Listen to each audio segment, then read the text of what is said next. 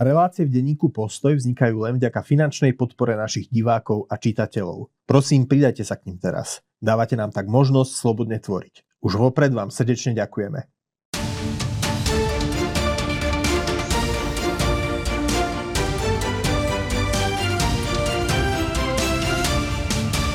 Milí priatelia, dovolte, aby som vás privítal pri ďalšom našom diskusnom špeciáli s Andrejom Žiarovským. Andrej, vítam aj teba. Dobrý deň, zdravím ťa.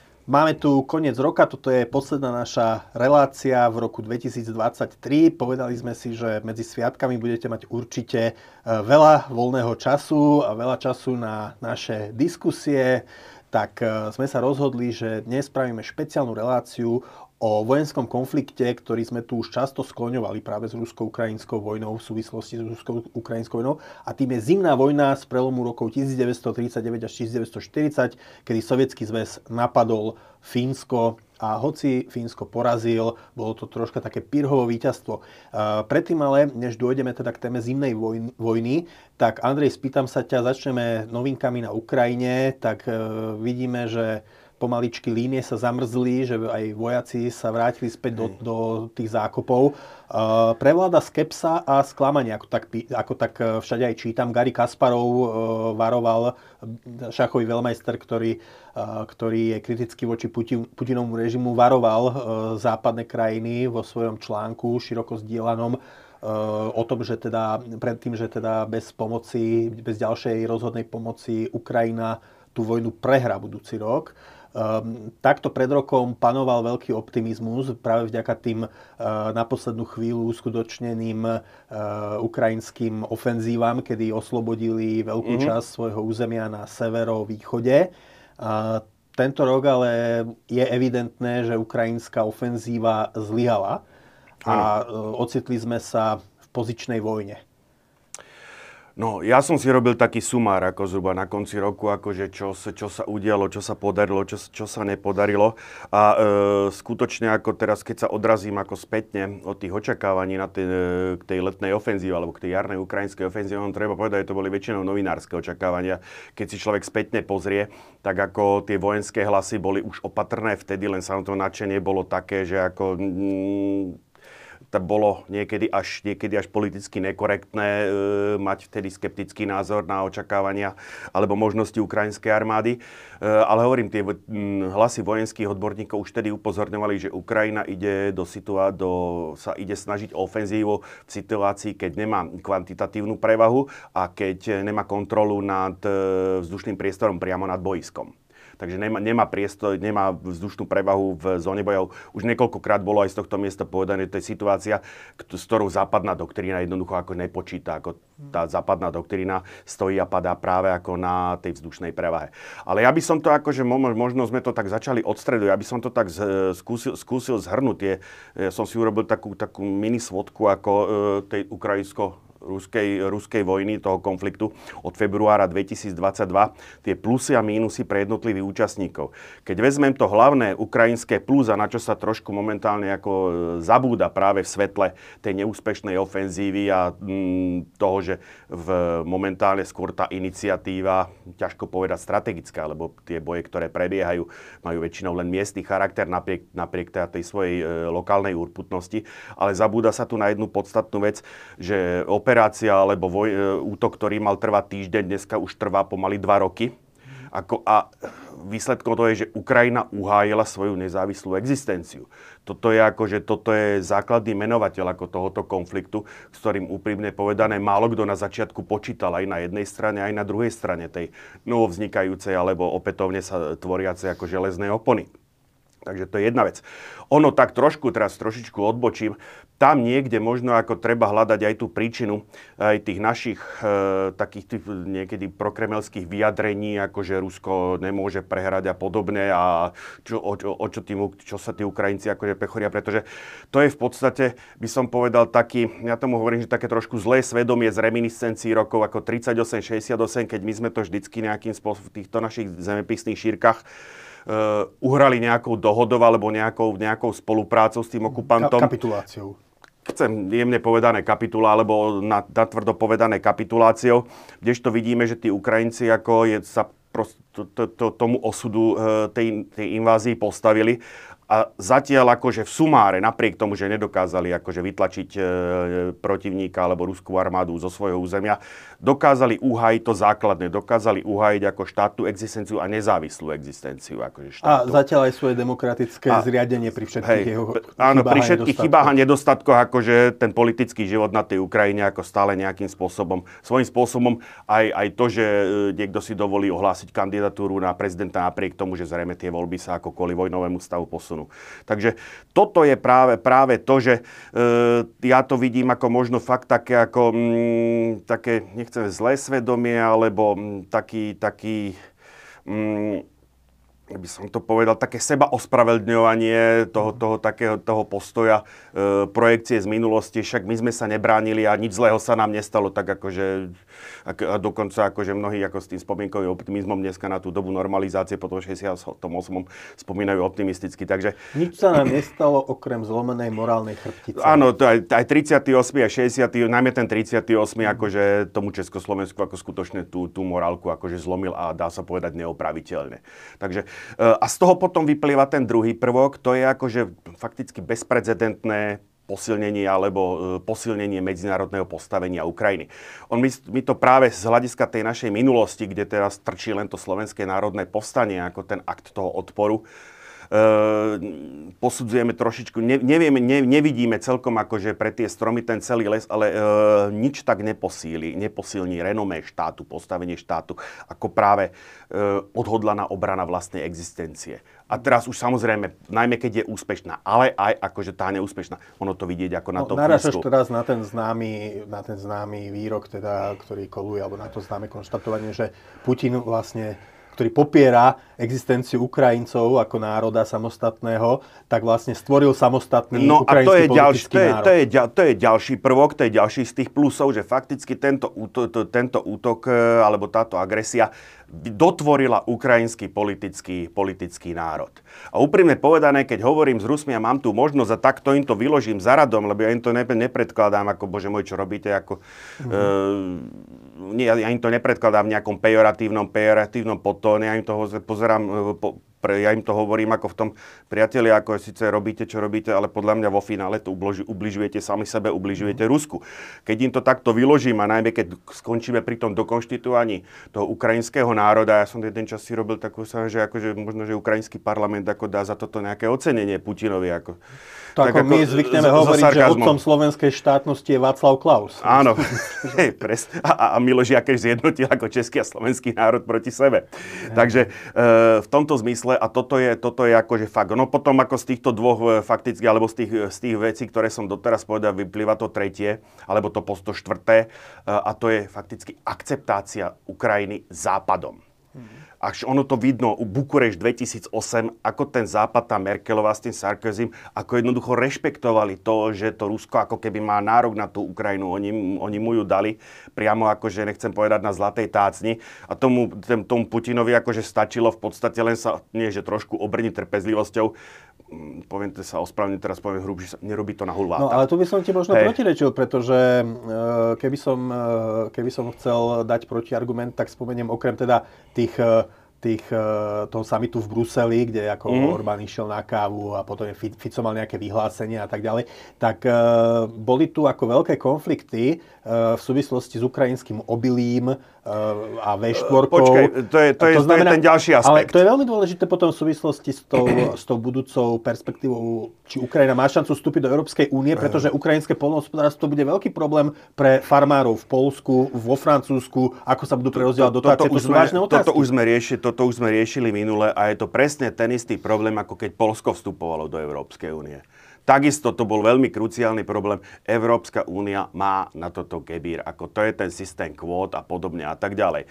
Momentálne problém s tými, šof- s tými šoférmi je ten, že v podstate... Šoférmi? S tými šoférmi kamionov. Aha ktorí vyvážajú mm-hmm. ako ukrajinskú produkciu v tom, že oni sa nevracajú a naopak akože robia prepravu akože v, po Európe jednoducho. Mm-hmm. Toto bolo nedosledované a svojím spôsobom e, túto akože, nie že nedá sa nesúhlasiť, ale dá sa, dajú sa pochopiť aj tie aktivity slovenských, aj tie aktivity polských kamionistov, ktorí jednoducho, samozrejme, toto je trošičku nekorektná politická, ne, nekorektná, nekorektná súťaž akože trhová, takže e, toto by mali, toto by tie vlády jednoducho mali riešiť už len z pohľadu ohľadu toho, aby nedošlo k zbytočnému otravovaniu medzi štá, vzťahov medzi štátmi. Ale, a po, toto, ako treba povedať, ale toto sú skutočne, by som povedal, z hľadiska tých strategických záležitostí, či už sú to tie blokády, blokády kamionistov na hraniciach ukrajinských, alebo keď vnímame momentálne tenzie, e, prezentované tenzie Zelenský versus Zalužný, e, Zelenský versus, e, myslím, že Porošenko mu nepovolili nejakú cestu, stretnutie sa s Orbánom na to konto, lebo už sa pripravovalo stretnutie ako Zelenský Orbán. Takže Zelenský plus a tak ďalej. On mal, on mal takéto obdobie tých nešťastných vyjadrení, nešťastných vyhlásení. Tak ako toto by som videl ako áno, sú to určité rušivé prvky, skrýva to v sebe určitú hrozbu, ale ako nevidel by som to priamo ako na narušenie tej základnej strategickej línie. Zvlášť, že teraz tesne predtým, než som prišiel sem do štúdia, tak som si čítal nejaké vyhlásenia, posledný, posledný nejaký súhrn dodalosti a evidentne aj e, Zelen, prezident Zelenský zmenil už retoriku aj k vyjadreniu v Polsku, akože vyslovene, akože aj ten, tá, tá blokáda, tie blokády tých kamionistov e, rieši, chce to riešiť akože bez nejakej nervozity, bez Dobre, ja by som to Takže to ono povedať, to má že, nejaký svoj že, progres že, teda, ak, že na jednej strane síce Ukrajina dostala mm-hmm. európsku perspektívu a na druhej strane, že toto nebude ako, ja neviem, keby malo Macedónsko vstúpiť do Európskej únie. Toto, bude, ako, toto bude sústo, ktoré bude veľmi ťažko aj stráviteľné. Pôjde to, poviem to takto, veľmi dlho tým tráviacim no. traktom no, pre celú Európu. Ale toto, povedzme si to tak, toto je beh na dlhé trate, akože viac to začatie tých politických rokovaní, čož teda ako Európska únia urobila akože úplne filigránsky, je politicko-deklaratórnym aktom. Mm. Akože to, to, pokiaľ, pokiaľ nedojde k pokoju zbraniam na ukrajinsko-ruskej línii dotyku, akože k nejak, minimálne k nejakému prímeriu, ktoré sa ukáže trvalé, nehovorím teraz akože definitívnemu usporiadnom vzťahu, tak jednoducho s, tými roko, s, tými, s, tými, s tým prístupom Ukrajiny k Európskej únii sa nejakým spôsobom mm. nepohne. V tomto smere má ako premiér Fico zase pravdu. Posuňme sa ďalej. Investori na finančných trhoch to poznajú, taký ten emočný sentiment ľudí, ktorí majú vždy pocit pocit, že keď idú veci dobre, tak už pôjdu dobre Áno. E, stále a keď idú veci zle, tak už pôjdu veci e, zle stále. To znamená, že minulý rok prevládala taká tá víťazná nálada, teraz prevláda taká porazunecká. Určite aj nám budú e, diváci písať pod videom, že no, vidíte, do pol roka Ukrajina je na konách podobne. Ja by som povedal možno taká historická analogia, že, že asi v roku 1915 Nemci okupovali kus Francúzska, kus francúzského severovýchodu ofen- protiofenzívy francúzske mnohé zlyhali, ale napriek tomu tú vojnu vyhralo Francúzsko a dohoda. No, ja ťa, Inými ja slovami, to, že, to že, že vieme, že Churchill v 1940 eh, tam myslím, že celý od, od pádu Francúzska 22. júna 1940 až do napadnutia Sovietskeho zväzu Nemeckom. Celý rok v podstate bola Británia jediná, ktorá sama, no. ktorá vzdorovala Nemecku. Inými slovami, že, že, že pre vojny je typické, že je to taká sinusoida. Raz sa darí, raz sa nedarí, ale to neznamená, že keď sa chvíľku teraz nedarí, že vojna je kvôli tomu stratená. No ja ťa doplním, ako tam v tom roku 2015 to bolo ďaleko vážnejšie. Tam bola Mackenzenová, Mackenzenová ofenzíva Gorlice Tarnov. Tam ako e, Rusko sa ocitlo ako vyslovene e, na hrane krachu, kde front sa zastavil až e, medzi Rovnom a Ľudskom. Takže, ale áno, jedno, na toto správne upozorňuješ, ako tie, ono je to trošku živené zase tou mediálnou atmosférou, ktorá jednoducho tie, tú situáciu na tom fronte berie takými väčšími, väčšími, väčšími výkmitmi. To znamená, keď sa darí, tak ako tá, tie médiá sú euforické, keď sa nedarí, tak tie médiá sú zase de- depresívne, čo momentálne vidíme. Ono, e, ja, Češi majú takú peknú prúpovidku, že ja to říkal. E, ja som v auguste alebo v júli 2022 som mal e, diskusiu v mojej rodnej Novej Bani a e, bavili sme sa, to bolo krátko potom, ako, ako mi vyšla knižka, e, tá nosná téma bola e, ruské vojny od, e, od cárov k Putinovi. A pán primátor, ako doktor Jaďuť, môj, môj kamarát ešte z detstva, ako ten v jednu chvíľu už trošičku stratil trpezlivosť. Andrej, dobre, akože história, pekná vec, povedz, jak to dopadne. Mm. A ja som vtedy ako v nejakom na, na záchvate jasnozrivosti, ale povedal, hovorím, pri všetkom, jak to dopadne, ako ja to vidím na zamrznutý konflikt. Mm akože úprimne povedané, sám som v jednu chvíľu akože po tých udalostiach pod e, Charkovom som začal akože o týchto mojich vlast- slovách trošičku pochybovať, ale akože zdá sa, že ako skutočne akože dochádza na to, pretože vidíme, tá frontová línia Rusity sa zakopali akože už e, fakticky rok dozadu. Mm-hmm. Vďaka, akože by som povedal, obmedzenej kapacite akože západných zbrojných skladov a podobne, možno aj tých procedurálnych vecí dostali ten čas na to, ale do toho možno vstúpila, alebo pravdepodobne vstúpila aj tá únava ukrajinských jednotiek. To si neuvedomujeme, ten ľudský faktor. To je ako, tá ofenzívna činnosť, ako to vyčerpáva obrovsky. Tie mhm. jednotky mm-hmm. potrebujú čas na regeneráciu. Takže keď dneska niekto hovorí, že Ukrajinci mali útočiť okamžite akože po Charkove alebo po, no, po Chersone, tak ono trošičku nevie, o čom hovorí. Ale to chcem, e, to chcem povedať, že jednoducho dvi, dru, dru, dneska ako sa nám zakopávajú aj e, Ukrajinci, čo je fakticky akože akceptovanie, akceptovanie daného stavu alebo daného dnešného stavu, že tú zimu jednoducho e, plánujú, plánujú e, prečkať ako v tých zákopoch s tým, že evidentne, keď sa vytvárajú minové polia, tak už sa tak na najbližšiu dobu sa nepočíta s nejakými výraznými ofenzívnymi akciami. Zvlášť, že do toho prišli ako trošičku tie politické turbulencie. Vidíme, v, už sme to tu diskutovali ako kongres doťahovačky medzi republikánmi, republikánmi a e, demokratmi ohľadne poskytuť, kde je poskytnutie pomoci pos, postavené proti e, plotu, alebo teda e, ochrane americko-mexickej uzavretia americké, alebo teda le, lepšej ochrane americko-mexickej mexickej hranice. Ono toto, ono, ja hovorím, veľmi poučná v tomto smere je práve správa kongresmena Garciu. Ja už som ju tu spomínal párkrát, ktorá vyslovene natieňuje, akože ako by to eventuálne malo vyzerať, alebo ako to eventuálne bude vyzerať, pokiaľ sa dostane k moci naspäť ako republikánska administratíva. Ono to všetko vyzerá, že by to mal byť ako zase Donald Trump. Mm-hmm. Takže ako, ja by som akože chladil aj tie e, vášne a očakávania, že Trump spraví nejaký zásadný škrt, alebo že nejakým spôsobom zásadne, zásadne o, zmení americký prístup ako k tejto vojne. E, pochybujem, e, Spojené štáty ako americké sú super veľmoc. E, veľa zo svojho, by som povedal, renome a politic- geopolitického kapitálu už do tohto konfliktu investovalo. Žiadny americký prezident si nedovolí momentálne otočiť to o 180 stupňov. Ono by to úprimne bolo povedané aj proti záujmom Spojených štátov amerických. To, po čom volá kongresmen Garcia, Garcia a s čím sa nedá nesúhlasiť, je, E, adresnejšia pomoc, aby to malo hlavu a petu logiku, lebo a logicky, akože na začiatku tej vojny sa skutočne, akože nevravím, že som systémom hlava, nehlava, ale jednoducho ako valilo sa, e, čo bolo k dispozícii, to sa, to sa tým Ukrajincov v tých hektických chvíľach tý, toho, toho začiatku vojny ako e, dávalo.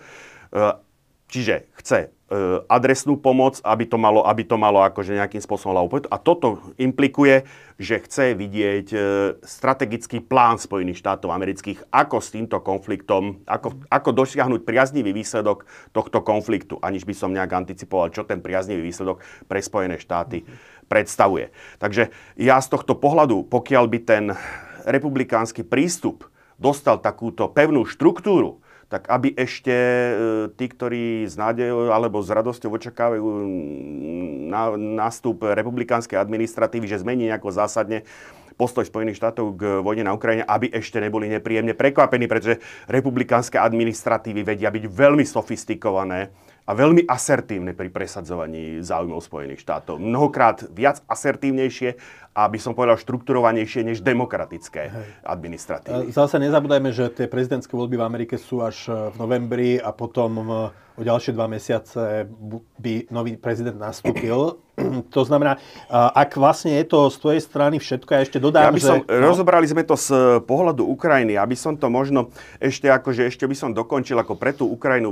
Spomenul som tie pozitíva, akože nespomenul som jedno podstatné. To je paradigma námornej vojny. Mm-hmm. To znamená, že uh, už to tu niekoľkokrát bolo v rôznych dieloch povedané, že Ukrajina štát bez námorníctva dokázala vytlačiť Černomorskú flotilu zo, západného, zo západnej polovice alebo zo západnej časti Čierneho mora. A fakticky stále ten koridor pre tie lode ako je otvorený, keď sa to tak samozrejme ako... A, a vlastne hľadiska... Putin, Putin asi nemôže realisticky Hej. rátať so za, za, zabratím ano. Odesy. Ono, hlavný, skôr hlavným problémom momentálne pre jednak ako poškodená infraštruktúra prístavov Odes, Odesa, Černomorsk a podobne.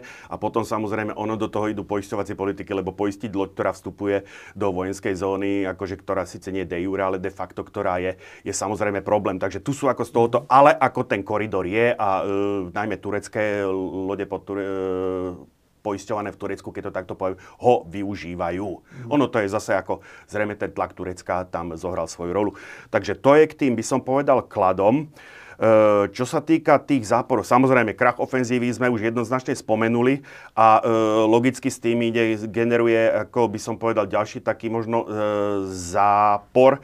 Tá Ukrajina si musí vybrať, alebo ona si vybrala, ale tá Ukrajina svojím spôsobom stála toho v tom februári 2022 si vybrala, si musela vybrať, alebo sa podriadím Rusku, alebo budem závisieť od západu, pretože tá ekonomika, aj to vojenské úsilie celé Ukrajiny momentálne skutočne stojí a padá na podpore západu, na podpore Spojených štátov amerických, a, e, Británie, Francúzska, Nemecka, keď to poviem v, tej, v tom, alebo mm. Nemecka, Francúzska v tom poradí, v akom tie krajiny e, jednoducho pristupujú ako k tej pomoci. Takže e, a, svoj a zase sa vrátim k tomu konzerva- kongresmenovi Garciovi. Ja by som ten tlak ako práve na to redefinovanie pomoci, na, to, na, na tú väčšiu štruktúr, štrukturalizáciu by som videl ako pozitívne. On totiž to aj krátko predtým, než sme išli do štúdia, sme sa bavili e, v redakcii o tom, že e, zbrojná kapacita akože západ, západných štátov. Tie zbrojúky sú samozrejme v súkromných rukách, ten manažment sa zodpovedá, zodpovedá svojim vlastníkom. A e, je, postaviť novú linku, je investícia.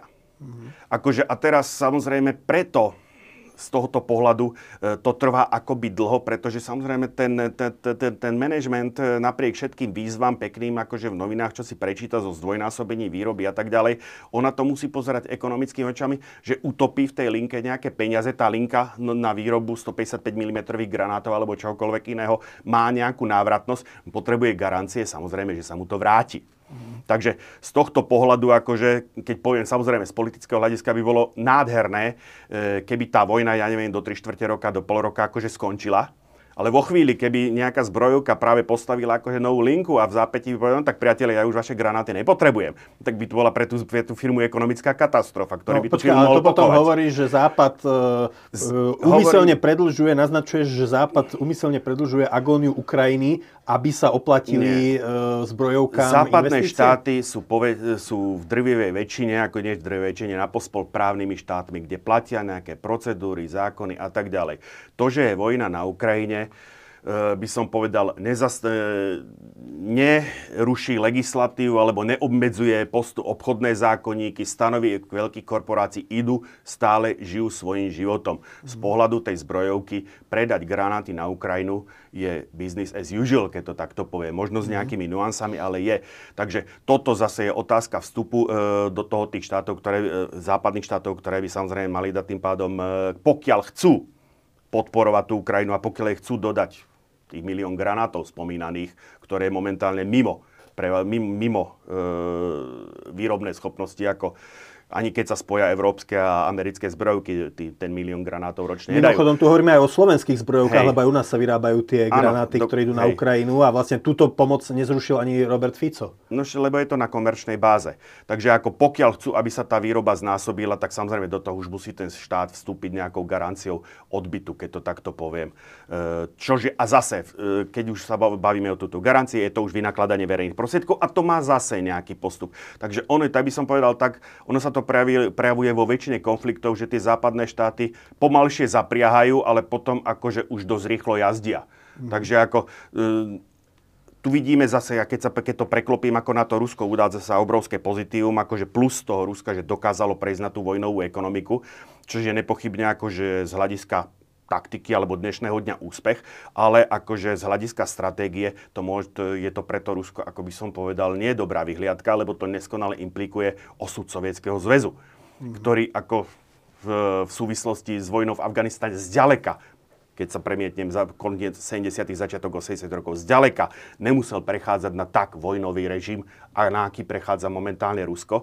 A konec koncov to ten štát ako v priebehu v horizonte e, desiatich rokov pochovalo. Na druhej strane ale Sovietský zväz bola neefektívna, centrálne riadená ekonomika predsa len e, Ruská federácia súčasná je polokapitalistický systém, kde ktorý je flexibilnejší a je schopný generovať aj Ktoré, väčšie zdroje. Ktorého tri štvrtiny, respektíve 80% ako podnikanie je tak ako tak zavesené, zavesené na štátne a vládne výdaje. Mm-hmm. Takže ako ono to ako, Čiže že... ne, ne, nehovoríš, čiže keď sa hovorí, že jednoducho v tom treťom roku vojny sa prejaví prejavia väčšie materiálne aj ľudské zdroje Ruska a proste Rusko bude jednoducho, keď pri tom pretláčaní jednoducho tú Ukrajinu no, položí. Pokiaľ, pokiaľ, ne, pokiaľ Západ... Ne, pok, nie, nie, vydrž chvíľku, to nie je také jednoduché, to nie je binárna odpoveď. Hmm. Pokiaľ Západ v podstate doteraz podporoval Ukrajinu, dá sa zo svojich zásob, zo svojich prebytkov, v zásade z toho, čo potreboval vstupujeme do roku, keď ten Západ musí urobiť nejaké aktívne opatrenia, umožniť tým zbrojovkám navýšiť výrobu. Ono zase e,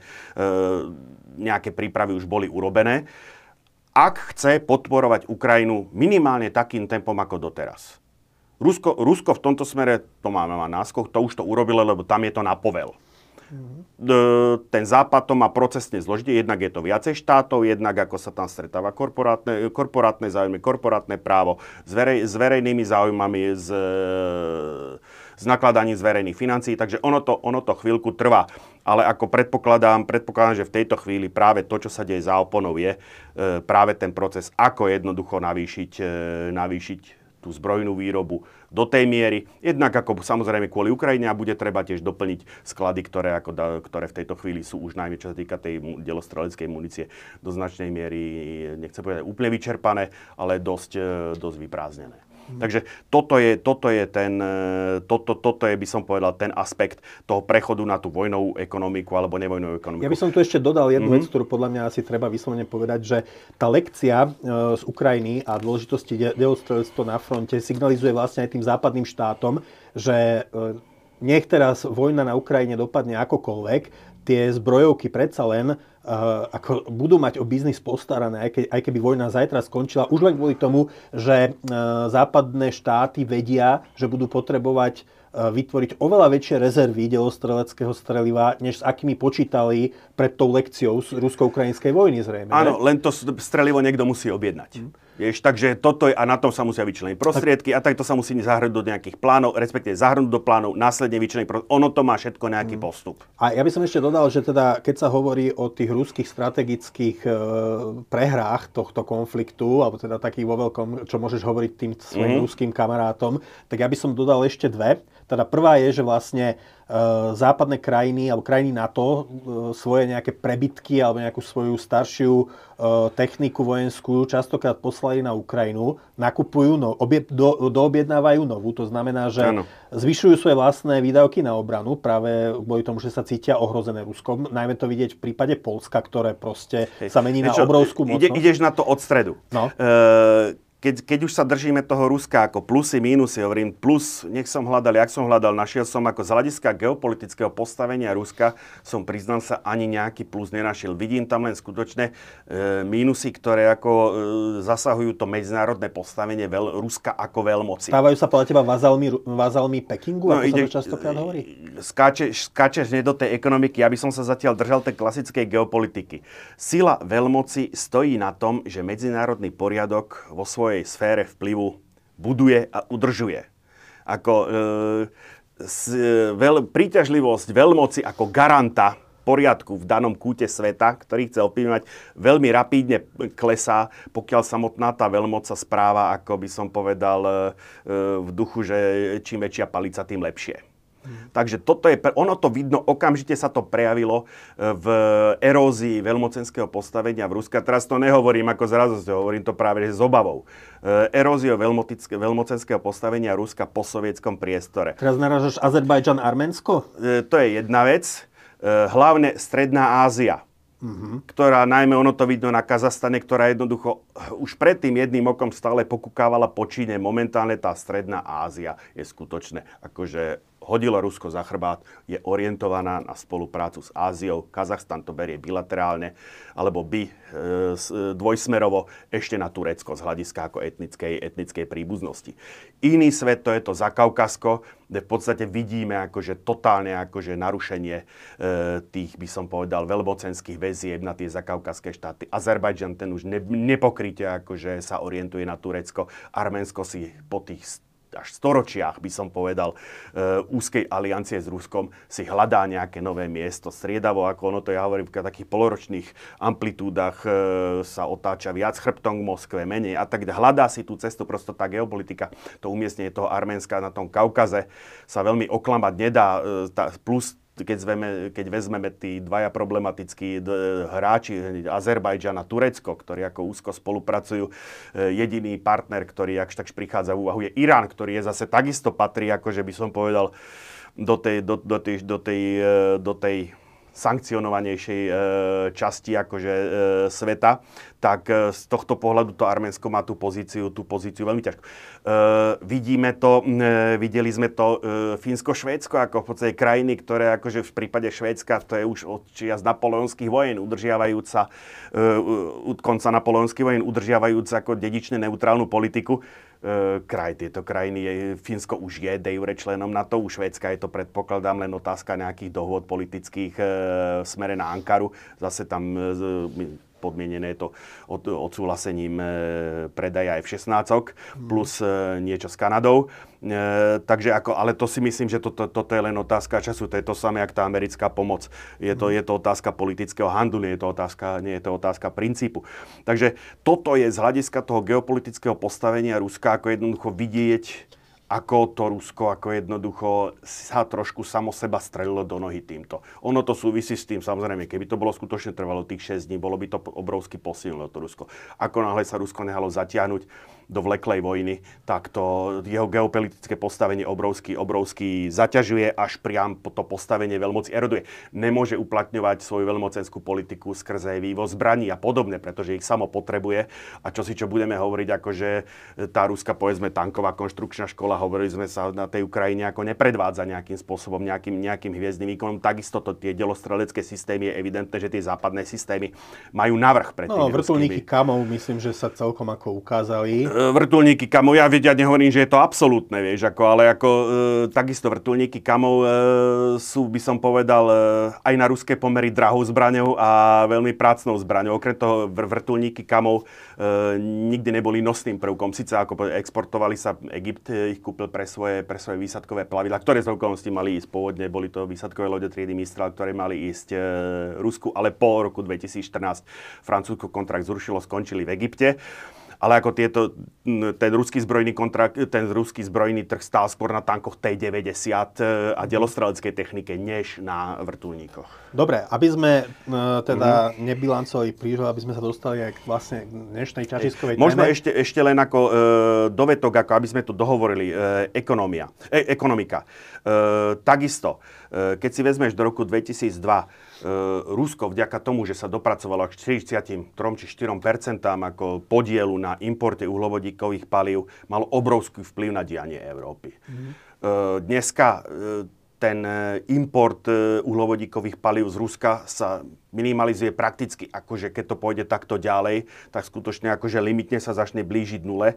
Tým pádom logicky s týmto klesá aj vplyv, ba priam naopak to Rusko sa ocitá ešte v horšej situácii z hľadiska obchodu s Európou, ako bolo povedzme, povedzme za Brežneva. Takže oni t- nejakým spôsobom sa, e, tie príjmy samozrejme kompenzujú ako vývozom do iných častí, ale je to drahšie, pretože nie je to cez potrubia, ide to, ide to tankermi a tu si treba uvedomiť, že aj tie uvádzané čísla sú do značnej miery, nechcem povedať virtuálne, ale veľa z tých platieb, ktoré oni obdržiavajú, či od Indie, India na tvrdo platí rupiami, mm-hmm. mena, ktorá akože, čo s ňou? Ako Mimo to je, Indie si za ňu veľa nekúpiš. Milo, áno, presne tak. Ono to je, ako to, to je publikovaný problém, ako jednoducho, že e, Gosbanku sa ako, teda Sberbanku, Sberbanku a Gosbanku sa jednoducho množia, množia na účte rupia a nevedia, čo s nimi. E, Čína táto robí ešte filigránskejšie, preto je si takisto, tí si vymohli platby juanmi, ale akože obratom sa juany vracajú naspäť, pretože jednoducho e, Rusko kupuje spotrebný tovar e, z Číny, Hej. kde nemá iný prístup. A tam už potom sme pri tom, čo ty hovoríš, že jednoducho tá silná Čína si pestuje ako, pestuje ako nie svoju závislosť na ruskom trhu, ale ruskú závislosť na, čínsk, na, čínsk, na čínskych dodávkach. Mhm. Čiže Takže, vlastne e, ako keby existoval medzi Čínou a Ruskom taký polokoloniálny vzťah. To by tak, tak ďaleko ešte nie sme, ale rozhodne preto, preto Rusko v tom svete obchodu zahraničného obchodu sa ako po februári 2002 drasticky zúžili možnosti. Na druhej strane neviem, či je to pre Západ taká Hej. výhra, lebo, ta, lebo potom Čína je posilnená o rúsku surovinovú základňu a tie náhradné suroviny si Západ musí hľadať kade kde inde, v Afrike a v Latinskej Amerike. To Takže... je, vieš čo, toto je vec, to už ten zbytok, to je, to je otázka voľného obchodu. Takže ako on to vždycky niekto na tom zarobí. Evidentne na tomto, ten, tento konflikt je zatiaľ najprofitabilnejší pre Čínu. Posilňuje jej zahraničné geopolitické postavenie, posilňuje, posilňuje posilňuje jej ekonomiku. Takže z tohto Čo ale, pohľadu... no, potom kritici hej. tej vojny a západného postoju by povedali, že to je zlé, pretože vlastne našim hlavným geopolitickým vyzývateľom, e, teda západu, e, v 20. storočí nie je chradnúce Rusko, ale Čína. Hej, takže my sme vlastne, že tým, že sme, že sme vyhnali ako keby Rusko do náručia Číny, tak sme ju posilnili. Áno, ešte. len paradigma správania sa Číny v keď si vezmeme zase dejiny, je diametrálne Čína a Rusko sa správa úplne inak mm. v tých eh, medzinárodných geopoliti- geopolitických otázkach. Čína Takže, není návonok až taká agresívna, uh, s výnimkou jej bezprostredného keď okolia. Si pozrieš histori- keď si vezmeš historický atlas a pozeráš si mapu Číny, tak ona po staročia drží, to je Rusko, to bobtnáva, zužije sa, bobtnáva, zužije sa. Ako, ale ako tá Čína si jednoducho drží to svoje a podobne, preto ja hovorím, že so Spojenými štátmi je vysoká perspektíva toho, že tá Čína sa dohodne, lebo majú taký podobný menovateľ, e, šíria svoj vplyv cez obchod a cez kultúrnu, cez, cez nechcem povedať dominanciu, ale cez, cez vývoz. Kultúrnu príťažlivosť, áno, cez kultúr, tak, hej, áno cez, cez tie soft power, presne tak. Takže toto je, ako my sme už tú Čínu tu raz rozoberali. E, samozrejme, akože z hľadiska toho geopolitického súperenia, ako pre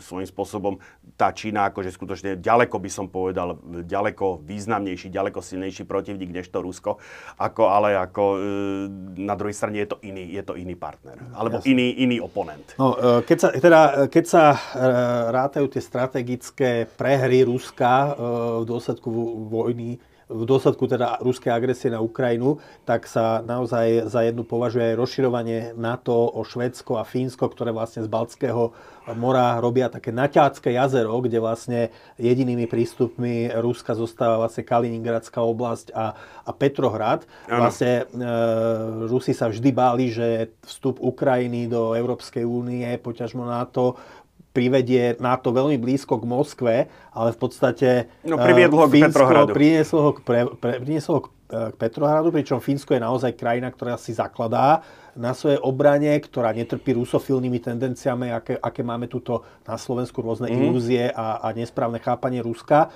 Uh, a im, historicky to má korene v tom, že Fínsko bolo dlho súčasťou Ruskej ríše a vlastne no v zimnej vojne. Tak poďme, poďme na, tie, po, na tú poďme históriu, po poriadku, poďme na našu tému na, to, na, tú, na sovietsko-fínsku zimnú vojnu sme sa tu už niekoľkokrát odvolávali a ja som povedal, že práve teraz ako rozobereme ju na drobné a budem upozorňovať priebežne ako na tie paralely.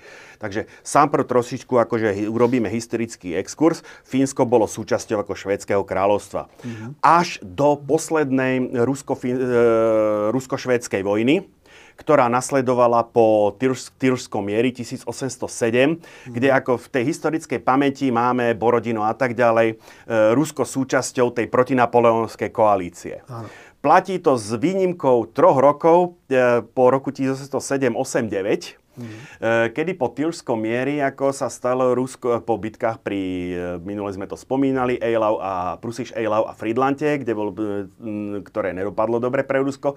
Rusko sa stalo súčasťou kontinentálnej blokády fakticky Eh, by som povedal, spojen ako z obchodného, z vojenského síce nie, ale minimálne z toho obchodného hľadiska bolo prinútené stať sa súčasťou eh, toho francúzského hospodárskeho priestoru, prisúbiť kontinentálnej blokáde, čo ale samozrejme akože nejak moc ruským obchodným záujmom, ktoré boli naviazané na eh, obchod aj na finančný britský svet, veľmi nekonvenovalo. Nič menej za tie 3 roky, v roku 1810 potom došlo k tzv. kríze Oldenburského nástupníctva, ktorá bola ale len zámienkou k Napoleónu, e, k vystúpeniu z kontinentálnej blokády a následne zámienkou pre Napoleónovú inváziu do Ruska. E, za, tieto tri, za tieto 2,5 roka podzaj stihlo Rusko a Švédsko vybojovať vojnu, v ktorú Rus Švédsko prehralo a prišlo e, práve o to, čo Rusi e, konštituovali ako veľkovojvodstvo fínske.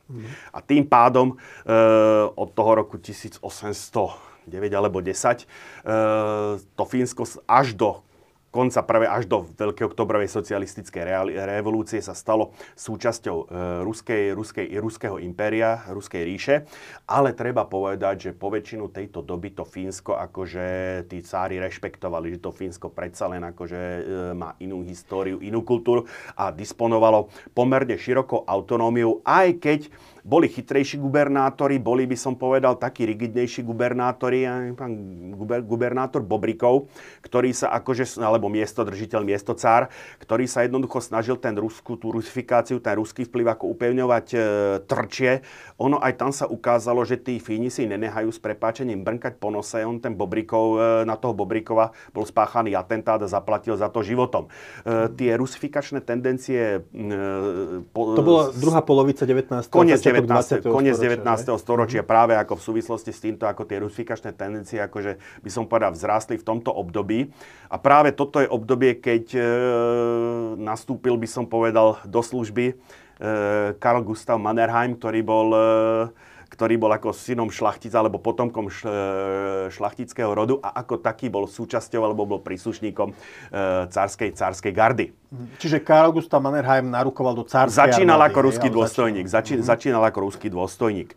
A ono, už keď sme preberali Veľkú oktobrovú socialistickú revolúciu, keď, išiel, keď sa Lenin so svojimi revolucionármi vracal v tom exteritoriálnom vozni, ako išiel cez Fínsko, pretože už po tej februárovej revolúcii to Fínsko súd ešte de facto stále, alebo de jure stále súčasťou e, ruského impéria, de facto už viedlo samostatnú politiku, akože to už e, tie fínske orgány už pomaličky boli konštituované, to Fínsko už skutočne ako tá, tá do, dočasná vláda mala, ak si pamätáš ten obrázok tam vpravo dole, bože, mini minister určený pre fínske záležitosti, ale úprimne povedané, tá fínska vláda akože si už robila v zásade svoju politiku, tá dočasná vláda e, mohla Fínov, e, mohla Helsinki akurát prosiť alebo žiadať, mm-hmm. ale ako nemohla, nemohla nariadovať. Prejavilo sa to aj tým, keď vo chvíli, keď Leninovi hrozilo zatknutie, kde zdro, no zase ušiel do Fínska.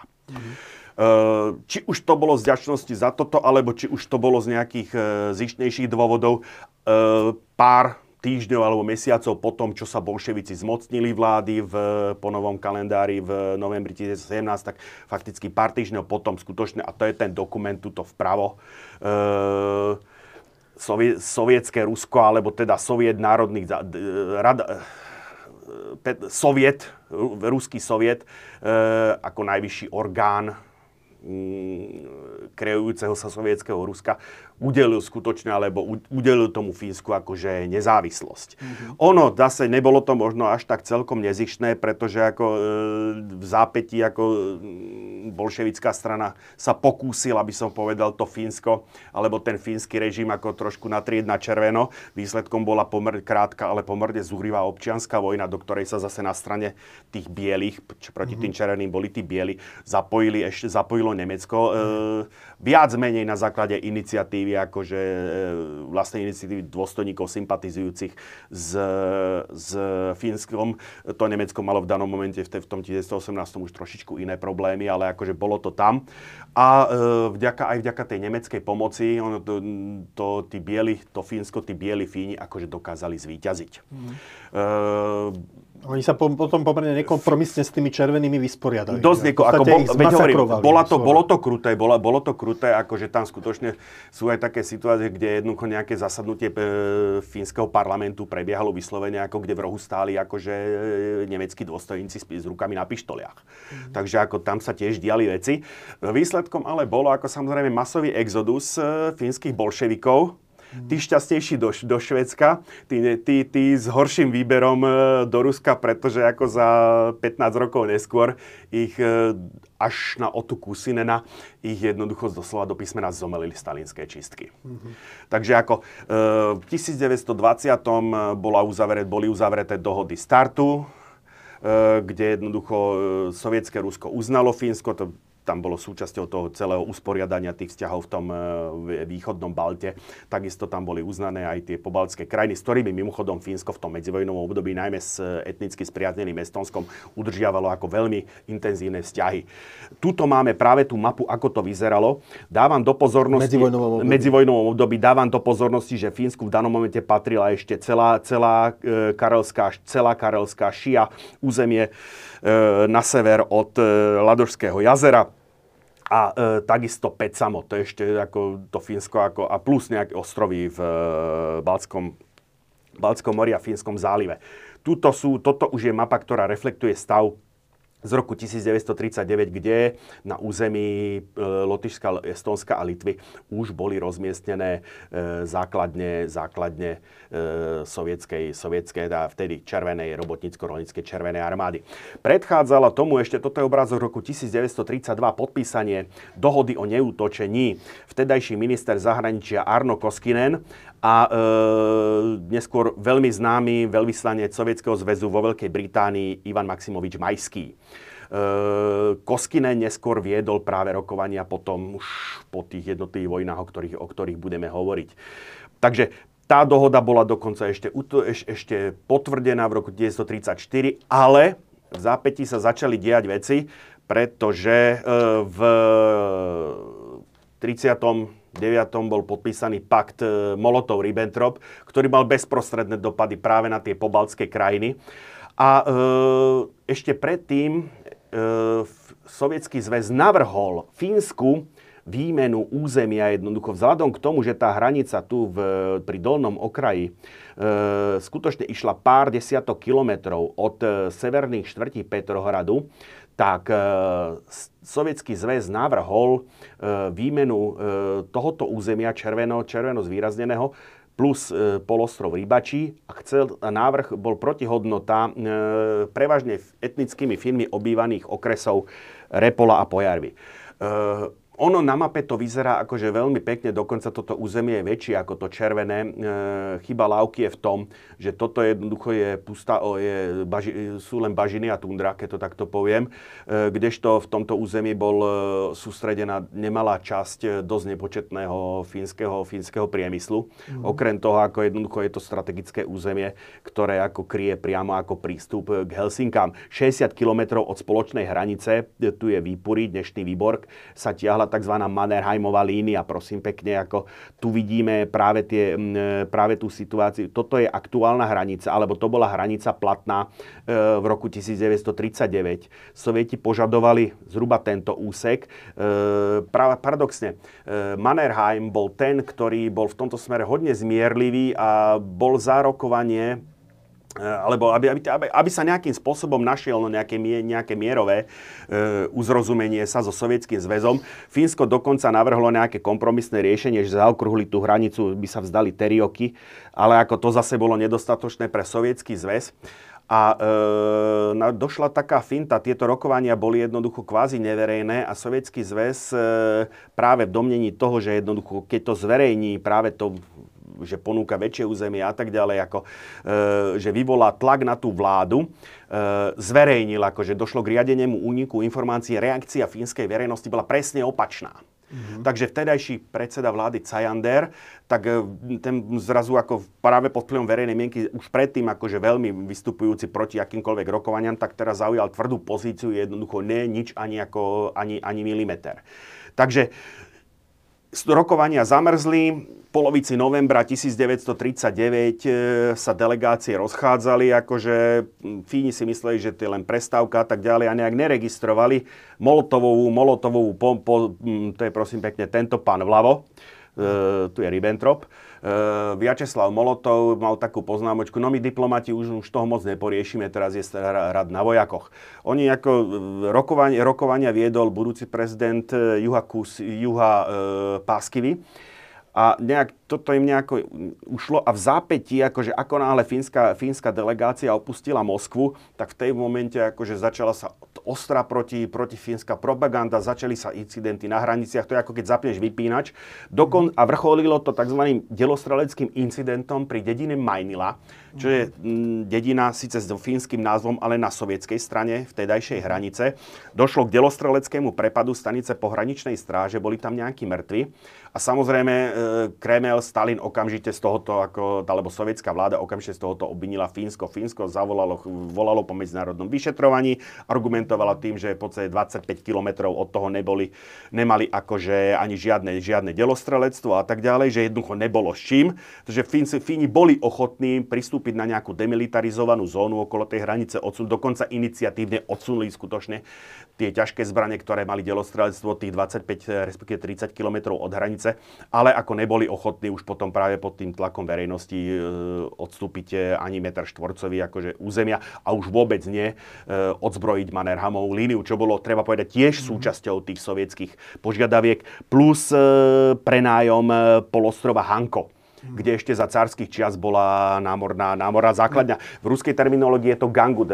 Histórie, znalci histórie určite poznajú za čias Petra I. E, bitku pri mise Gangut. To je ono. Mimochodom, to, to, čo ty hovoríš, to troška pripomína ako nacistický postup, kde vlastne aj Československo malo odstúpiť presne tie územia, kde, boli naše, kde bola obranná línia. Áno. A druhá vec, že ten Hej. Majnilský incident, to troška pripomína ako... Glivice. Glivice. No. Áno.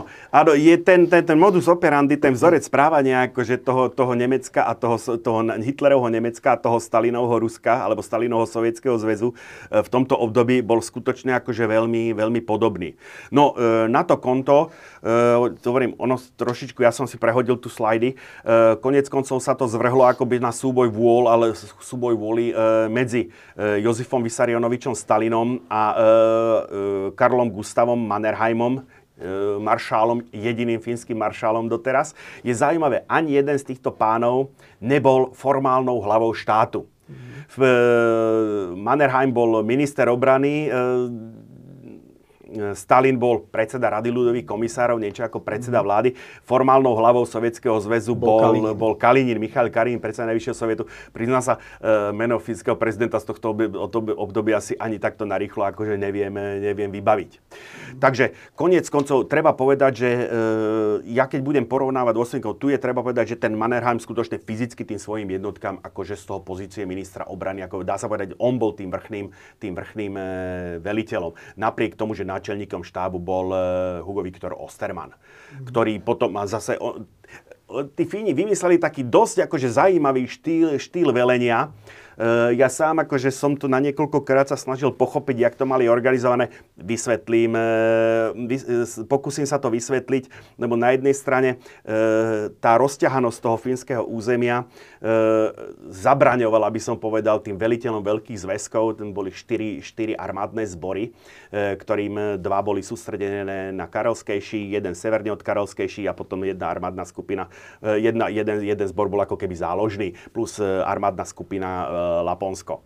Takže oni ako uvidíme, že tí zboroví veliteľi si zvyčajne vybrali nejakú časť boiska, ktoré velili priamo a na zbytku nehali akože tých svojich podriadených veliteľov. A to bola práve tá sila tej fínskej armády, tá schopnosť samostatného rozhodovania sa, čo práve to sovietské velenie nemalo. Takže mm-hmm. e, okrem samotných vojenských príprav, paralelne spolu s tým, ako ten, k tomu útoku prišlo 30. novembra, ale teda trošičku preskočím e, udalosti do 6. E, decembra 1939 v Terioky, to je prosím pekne, to je prosím pekne tu, alebo respektíve keď sa vrátim, tak to je, to je táto dedinka, alebo teda mestečko.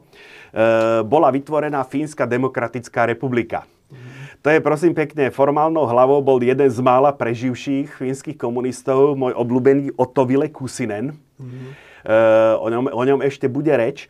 Uh, tu vidíme, s Molotov práve podpisuje akt uznania Fínskej demokratickej republiky zo strany Sovietskeho zväzu. Asistujú mu Stalin a Klim Jefremovič eh, Vorošilov, v danom momente mm. národný ľudový komisár, komisár obrany.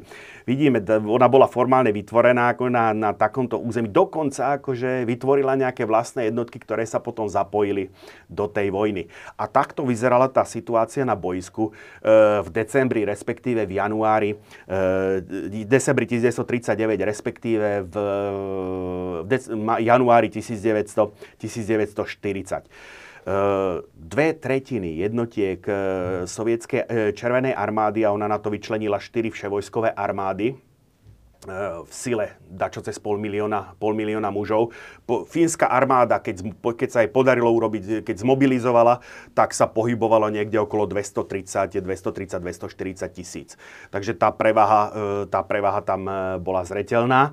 E, dve tretiny tých sovietských vojsk boli nasadené práve z jednej alebo z druhej strany Ladožského jazera a tie kritické boje prebiehali práve tie prvé týždne na tej Mannerheimovej línii, to je práve ako táto, táto čierna čiara, ale tu nesmieme si to predstavať, lebo nemali by sme si to predstavovať ako, ja neviem, československú líniu opevnení alebo mažinotovú líniu, však tie československé opevnenia môžeme vidieť aj tu na kraji Bratislavy. Mm-hmm. Ja chodievam každý deň vedľa, alebo teda dosť často vedľa jedného z nich. E, tie bunk, to, bol, to boli to, ne, to ne, ďalo sa, dá sa to, to, čo vybudovali Fíni, sa dá ťažko porovnať a vôbec s ľahkými opevneniami. E, vôbec neboli to ťažké opevnenia. také drevené zruby. Drevené asi, zrovna nie, ale jednoducho akože z tých dve, oni tam bolo nejakých 221 objektov a z nich len desatina bola železobetónová. Aha. To bolo tehlovo, kamenné, zahlbené do zeme. Na druhej strane treba sa treba nehať, ako Fínom boli výborne, výborne boli topologicky umiestnené, ako skutočne v tomto smere si tí Fíni ako dali tú námahu.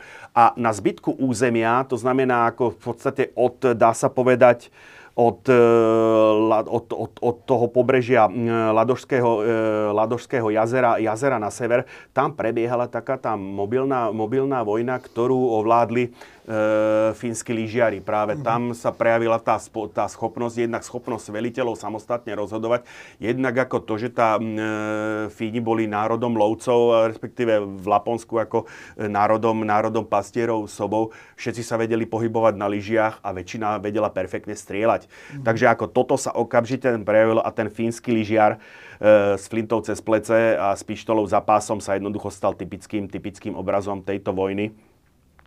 A e, tu je náhľad na tú, na tú e, Mannerheimovú líniu, ktorá jednoducho bola skutočne, ako vidíš, tu je bunker, ktorý je ako umiestnený ako na návrši, a, ale nejaké miesto klasických, on, klasických e, tých ihlanov, e, ktoré mali brániť tankom, fakticky to boli väčšinou len balvany, ako tie be, železobetonové prekažky, tvorili menšiu časť. Jo, a bolo to zadrátované akože z, e, zadrátované osnatým drôtom.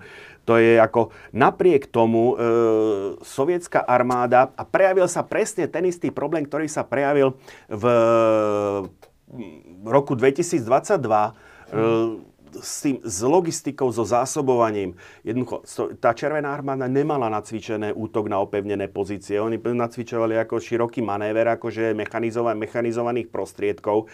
Prvé, čo sa stalo, samozrejme, nedorazili, bez delostrelectva sa aj takéto bukry ako dobíjajú ťažko, takže je tá prvá ruská vlna, prvá sovietská vlna išla fakticky bez zabezpečenia e, delostrelectvom. Klasika, e, nedorazil, nedorazila logistika, pretože jednoducho tam je to podmáčaný terén. Pá, tanky prešli, nákladné autá vezúce benzín neprešli. Výsledkom bolo jednoducho tí Fíni prvé útoky akože dokázali odraziť. E, v kritickej, kritickej situácii došlo v tomto výbežku pri Sume, došlo k tzv. prvej bitke pri Sume, kde sa skutočne tej prvej vlne tých ruských tankov podarilo preraziť.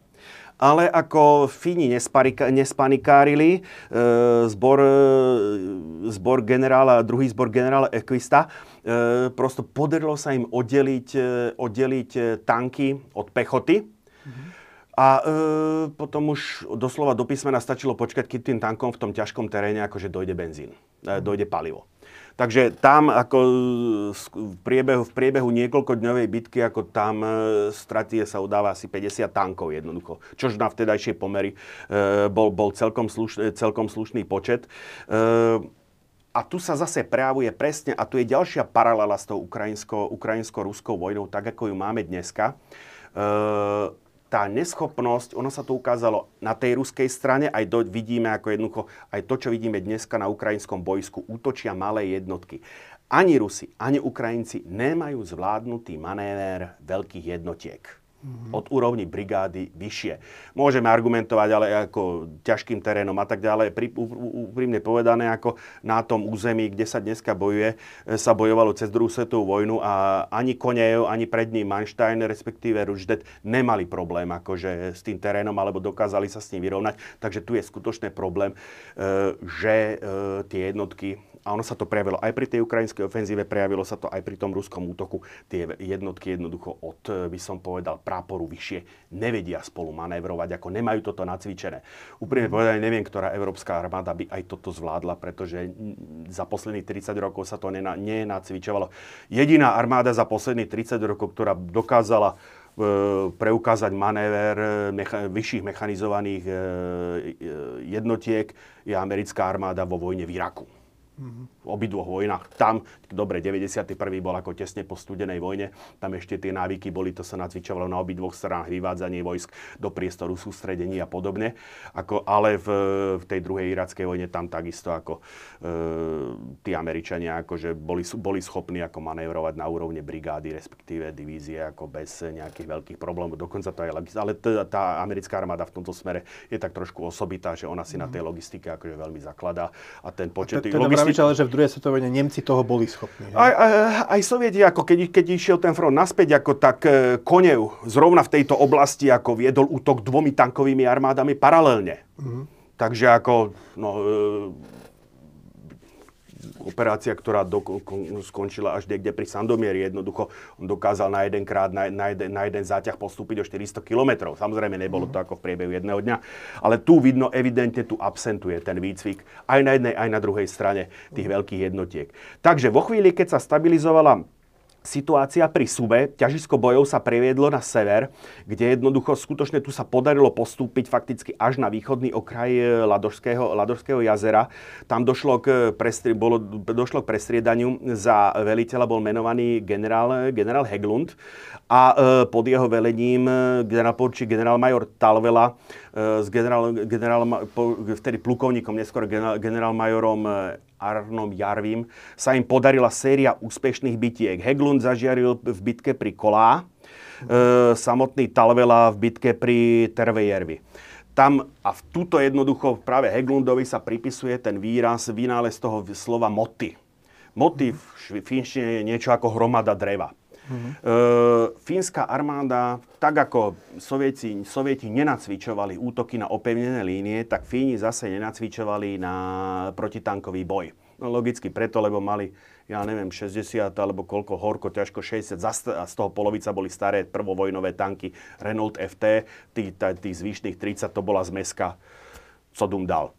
Takže, e, ale Fíni sa ukázali v tomto smere skutočne schopní obrovskej improvizácie, či už ako to bolo používanie ako molotových koktajl, koktejlov, či neviem, či vieš, ako vznikol tento výraz. No, no to je v odvete, akože, lebo m, došlo samozrejme k masívnemu bombardovaniu Helsing aj fínskych miest letectvom Červenej armády sovietským letectvom a keď bol na toto dopytovaný ako Molotov, tak cynicky odpovedal, že ako, to sú asi to sú ako sovietské lietadla, nezhadzujú bomby, sovietské lietadla zhadzujú ako chladujúcim fínom potraviny. Tak na to v určitom v tom sarkazme, akože tie flašky, improvizované granáty, keď to takto poviem, alebo protitankové zbrane, flaška naplnená benzínom e, s knotom, jednoducho takto nazvali ako vojaci, fínsky vojaci molotovým koktajlom. Paradoxne ono sa to ujalo aj na druhej strane. Ako, a e, takisto potom, však to bolo vidno v lete, e, na, v zime 41, pri bodke pri, bitke pri Moskve, si aj sovietské vojska osvojili, osvojili túto taktiku používania e, molotových koktajlov ako improvizovaných e, zápalných, zápalných na, e, flaší, respektíve E, Fíni masívne používali to, o čom sa dneska hovorí, že improvizovaný nástražný systém, to znamená ako fakticky e, odpalovanie, zamínovanie, zamínovanie priesekov, e, odpalovanie na diaľku, respektíve najmä v oblasti, kde bolo tých stromov menej, kde sa nedala tá cesta zahradiť ako zhodením stromov, tak tam vyvinuli veľmi takú, by som povedal, náročnú taktiku, kde ako vojak e, si lahol do priekopy pri ceste, počkal v správny moment a jednoducho vrazil do súkolia toho pásu ako kôl, druk, ktorý jednoducho ten podvozok zablokoval. Vo chvíli, keď posádka ako vystúpila, aby zistila, čo sa deje, tak v tej chvíli padla za obeď ako buď rýchlo sa pohybujúcim lyžiarom, alebo vždy pripraveným e, ostreľovačom. Takže v týchto dvoch bitkách e, došlo doslova do písmena k zastaveniu, k zastaveniu e, toho fínskeho, fínskeho e, náporu. To sa bavíme december, január 1939-1940. No a teraz ja som spomínal ako tie mená, tak teraz by im treba dať aj tváre. Veliteľom Červenej armády útočiacej na Fínsko bol Kiril, komandarm, neskôr armádny generál Kiril Afanasievič Mereckov. E, treba, po, on akože napriek, napriek tomu, že sa mu nepodarilo ako pre, preraziť e, tá nepriazeň, ten nepriazeň Stalina ho e, nepostihla úplne fatálne, ešte sa potom zapojil aj do Veľkej vlasteneckej vojny. E, jeho by som povedal takým e, protiažkom na druhej strane bol náčelník fínskeho generálneho štábu a zároveň veliteľ jednotiek na Karelskej šíji. To je prosím pekne akože tento úsek. Uh-huh. Generál Hugo Osterman, generál poručík Hugo Osterman, e, ktorému podliehali dve, dva zbory, zbor generála, generála Kvista a tento druhý zbor e, generála Erika Heinrichsa, e, ktorý ho zároveň, ktorý Ostermana potom v závere vojny ako vystriedal na poste náčelníka generálneho, generálneho štábu. No a tu už sme pri tom, ako tu je generál Talvela, veliteľ, veliteľ jednej z divízií fínskej armády, ktorý dokázal vybojovať bitku pri Tolvajervi. E, toto je prosím, a tu evidentne ide o nejaký o štáb, nejaké jednotky, lebo e, obrnené vozidlo BA-20 e, s ramou, anténou. Takisto tu e, sa ukazuje, toto pásové vozidlo má antény, takže evidentne ide o nejaké štábne, štábne vozidlá. Takže toto bol pri tej kola a pri tom Tolvajervi bol zadržaný ten, by som povedal, ten južný, ten južný smer. Tomu stredu velil generál poručík Heglund, už som ho tu spomínal, ktorý ako práve on e, sa považuje za toho tvorcu e, tej taktiky moty, to znamená uzavrieť, e, zlikvidovať prvé a posledné vozidlo, alebo jednoducho oddeliť útočiacu kolónu tankov od logistiky, od aut, čo mu pomáhala samozrejme tie klimatické podmienky, tá kolesová technika v tom snehu mala veľký problém sa pohybovať, tá územie viedlo buď lesom alebo močarinou, kde skutočne oni boli viazaní na pohyb po tých cestách. A to by čakal ako človek, že, že už mm-hmm mm-hmm. v novembri, decembri, že už to bolo spevnené, že to už bolo zamrznuté. Áno, nie? ono že... dokonca sa traduje, ono dokonca sa traduje, alebo traduje, ako ono je to viac menej historicky potvrdené, že časť e, sovietských jednotiek išla dokonca do tej vojny bez zimného vybavenia. E, a tak ako zase tá paralela s tou vojnou na Ukrajine, oni počítali, že do troch dní budú obsadené Helsinky a že do 12, však keď je tá celková situačná mapa, a že do 12 dní fakticky tá Červená armáda bude stať na fínskych hraniciach Inštrukcie sovietským veliteľom boli striktné, že neprekračovať, fínske, neprekračovať švédske hranice. Ono to nebolo dané, by som povedal, útlocitlosťou k švédskej neutralite, ale Švédsko už patrilo do sféry vplyvu Nemecka. To bolo naopak svetenie toho paktu Molotov-Ribbentrop. No, e, po e, stabilizácii frontu ako na sever od e, Ladožského jazera sa e, intenzita bojov previedla, previedla zase e, severnejšie kde útočila 9. armáda a e, došlo k dvom, asi to boli asi najväčšie straty Červenej armády za celú, celú vojnu. Došlo k e, takej dvojite paralelne vedenej bitke pri Su, Suomasalmi a na Rádskej ceste. Sám prv došlo k tomu, že 163.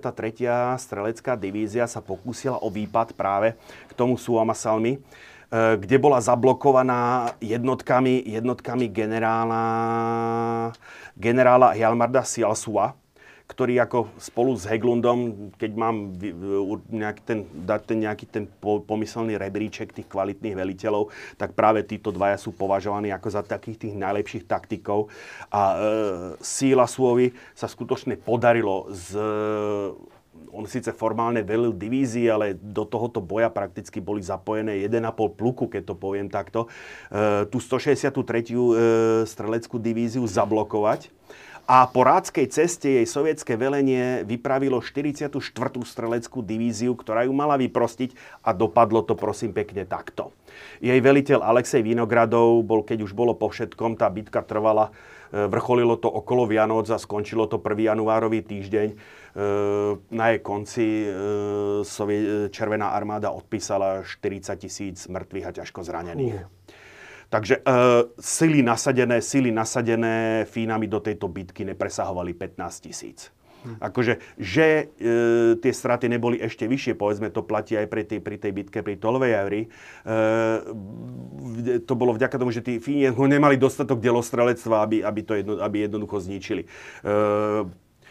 v, týchto, v tom v úseku pri, pri Lexe e, medzi Ilomanci, tam dokonca ostala zablokovaná jedna, jedna z brigád, jedna z mechanizovaných brigád, bola tam zablokovaná mesiac. Ako jednoducho Fíni nemali dosť, e, dosť prostriedkov, aby, aby e, ju uzavreli, tak oni jednoducho ako síce z 20 tisícovej divízie, akože úprimne povedané sa zachránilo asi 40, 4 tisíc ľudí a boli vyše mesiaca boli uzavretí ako v tom moty.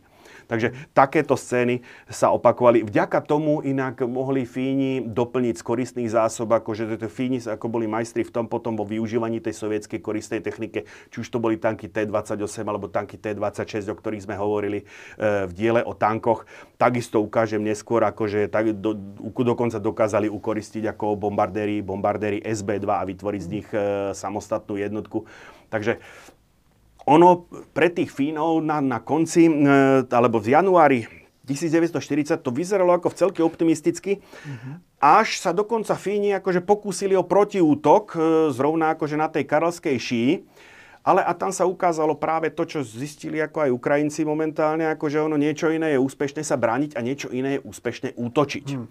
Jednoducho ten útok, ako síce tá uh, fínska obrana bola výborne organizovaná, držala, ale ten útok zase stroskotal, e, pretože medzi tým, ako Sovietom sa podarilo prisunúť ako delostrelectvo. Takže e, si zavlád, ešte treba spomenúť ako severné boisko pod velením e, generála Tuompa. Tuto prosím pekne typický obraz e, sámskeho alebo laponského bojovníka. Tam skutočne tie vzdialenosti boli také, že tam sa motorizácia moc neuplatňovala. Na druhej strane práve toto severné boisko, keď sa vrátim, tu sa tu dokázali, tu dokázali ako sovieti ako postúpiť asi najďalej, lebo tá e, obrana tu bola skutočne veľmi riedka.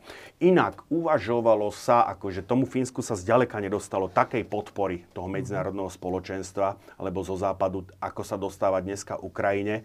E, Myslím, že Briti a Francúzi chceli organizovať nejakých dobrovoľníkov. Áno, veď nie? práve k tomu spejem, že e, Briti a Francúzi zvažovali, že vyšľú, e, samozrejme nemohli vyslať svoje jednotky, lebo neboli vo vojnovom stave zóne, ale uvažovali uvažovalo sa o vyslaní polskej brigády ktorá bola v danom momente ako, e, e, ako ktorá podliehala, alebo ktorú exilová vláda polská, šikor, e, šikorského vláda, ktorú, ako, ktorou disponovala, boli ochotní Poliaci to dať k dispozícii. Poliaci sa tiež formálne vo vojnovom stave so Sovietským zväzom neboli, ale ono to má potom konsekvencie, čo sa dialo po 17.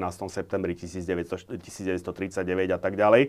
Že teda Rusi v podstate Rusi anektovali Polku áno, Polska. Výcho, po, východnú, východnú časť Polska. Takže uvažovalo sa, e, že by eventuálne vysadili v Severnom Norsku a že by práve prešla tá polská brig, horská brigáda na pomoc e, týmto severným jednotkám, ako v tomto v Laponsku. Ale ako, a zase sa prejavil ten pakt Molotov-Ribbentrop, Nemecko pohrozilo, Nemecko, ktoré inak nemalo námietky voči tomu, keď Švédsko pomáhalo mm-hmm. Fínsku v jeho vojnovom úsilí a treba povedať, že, že väčšina tých zbraní, ktoré mali, išli do, do dostalo Fínsko skrze Švédsko. Myslím, že aj nejakí švédsky dobrovoľníci bojovali aj švédsky, na strane Fínska. Tam bolo akože aj maďarskí dobrovoľníci, ako, takže mm-hmm. tam bolo, tam skutočne ako tých dobrovoľníkov tam e, bolo relatívne dosť. Aj keď samozrejme to hlavne to, to predstavovalo ako jednotky percent ako z celej, mm-hmm. celej tej e, fínskej armády. No ale pointa bola v tom jednoducho, že, šve, že Švédsko okamžite dostalo z Nemecka demarš, že ako náhle e, vstup, ak, ak umožní prechod kvázi anglo-francúzským jednotkám, napriek tomu, že to mala byť teda polská brigáda, cez svoje územie, e, že ne, Tretia ríša to bude považovať za porušenie neutrality a zasiahne vojensky. Mm-hmm. Takže e, to, na to konto, ako samozrejme Švédsko odmietlo povoliť prechod e, týmto jednotkám. Ale hovorím, na konci toho, na druhej polovici januára zavládla, e, zavládla, dá sa povedať, na frontoch e, stabilizovaná situácia. Ja sa ešte vrátim k tomuto obrázku. Tento vojak laponského pôvodu má na hrude zavesenú, zavesený samopal Suomi M31, mm-hmm. ktorý patril ako, dá sa povedať, k najlepším ručným zbraniam akože svoje, svojej doby. Toto je trošku jeho staršia verzia. Keď bola novšia verzia, tak tu má ešte e, kompenzátor, kompenzátor zdvihu. Tento samopal má e, krabicový zásobník.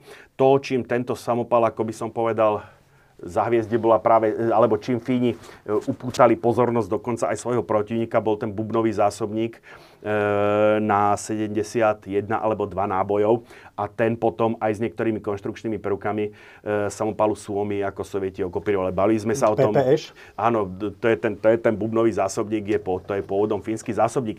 Keď si všimneš, e, tie zásob, on, on, je, on je ten zásobník e, trošku širší. Tie, e, fínska zbraň bola komorovaná na náboj 9x19 Luger, uh-huh. a, ktorý má, a ruská zbraň má na zahrdlenú nábojnicu 762 Tokarev. 72, 75, má dĺžku na bojnice 25 mm. Mm. A tým, že je zahrdlená, tak tento, tento zásobník je priamy. Tie sovietské zásobníky sú zahnuté, to je práve kvôli mm. zahrdleniu nábojníc. A e, takisto ten bubnový zásobník je potom, ako keď dáš fínsky a keď som videl porovnávanú fotku fínskeho a e, sovietského bubnového zásobníka, on je znateľne hrubší, lebo a tento karev to, to sa potom ale strašne dlho musel nabíjať, keď sa No to on sa dokonca, akože e, on sa nabíjal, takže sa musel rozobrať, úprimne povedané. Uh-huh. Ako on sa roz, ro, ro, roz, e, na, tam bol tam, poiska plus, myslím, že bajonetový, bajonetový západka tam bola a on tam ako ten ruský náboj sa skladal, myslím, na 68 nábojov, ale štandardne sa dávalo 65, lebo už tie posledné 2-3 sa zasekávali. Uh, ono potom e, sovietský, sovietská pechota vyvinula taktiku, že uh, keď išiel, on, samozrejme 70 nábojov to je váha. Mm-hmm. Takže uh, keď išiel pešiak do útoku, si bral do zbrane dal bubnový zásobník a do sumky si mocných, moc, tí mocnejší si brali ešte jeden bubnový zásobník plus 2-3 E, krabicové zásobníky ako do púzdra za opasok. E, vojaci slabšej konštitúcie si brali potom už len tie, už len tie krabicové zásobníky uh-huh. na 30 nábojov. Uh-huh. Takže toto je, hovorím, e, plus, ja neviem, ľahký gulomet, ľahty. Treba povedať, že ako Fíni mali akože aj svoje zbranie a tie fínske zbranie sa vyznačovali veľkou precíznosťou. Tam sa prejavil nádherne ten iný konštrukčný prístup, kde Rusi tiež fakticky stávali svoje zbranie do tých klimatických, do tých, by som povedal, tvrdých klimatických podmienok, kde tá zbraň v sovietskej armáde musela fungovať od Strednej Ázie až po skutočné to Laponsko, tak e, oni išli na tom väčšími výrobnými toleranciami a vždycky z že keď chytíš Mosinku a takto s ňou spravíš, tak zahrká. Mm-hmm. Ako, a keď to spravíš nejakou inou puškou ako s Mauserom alebo s Lienfieldkou, tak tá nevydá žiaden zvuk. E, tam sú, akože, tam sú, tam sú väčšie vôle. E, Fíni napriek tomu, teda, že to bolo, že, bol, že tá zbraň bola robená do tvrdých klimatických podmienok, ono e, v pamätiach aj tých účastníkov tej vojny na fínskej strane sa hovorí, že klimatické podmienky ako boli veľmi mierne, čo ale v praxi znamená, že v tom Laponsku bolo minus 25 stupňov. Mm-hmm. To je, tvrdé, že sú tvrdé, že, že je zima, tak to sa začalo hovoriť až pri minus 40. Mm. No. Takže ako tie fínske zbranie boli veľmi precízne, ako, ale to je zase to, že tie, ten sovietský zväz robil tie zbranie akože v 100 tisíc, 10 tisícových, 100 tisícových sériách. Tá fínska armáda bola skutočne veľmi, veľmi akože subtilná a treba povedať, základom e, výzbroje tej fínskej armády boli importované zbrane. Uh-huh. Tá základ, okrem tých samopalov, fakticky ako klasika boli, e, vyrábali, e, Fíni vyrábali kópiu pušky Mosin, uh-huh. Štandardný Mosin má náboj 762x54R, R znamená, že je to okrajová nábojnica. Fíni urobili modifikáciu tejto pušky niekedy v roku 20, 1922 a tú svoju modifikáciu komorovali na náboj 762x53R, o 1 mm kratší. Mm. Finta bola v tom, že do koristných e, sovietských pušiek fínsky náboj išiel, ale e, do koristných fínskych pušiek, keď Sovieti ukoristili fínske pušky, tak tam ten ruský náboj nešiel. To rozhodol ten 1 mm dĺžke nábojnice. Hmm. Takže ako aj takéto, aj takéto finty akože sa uplatnili v tom boji.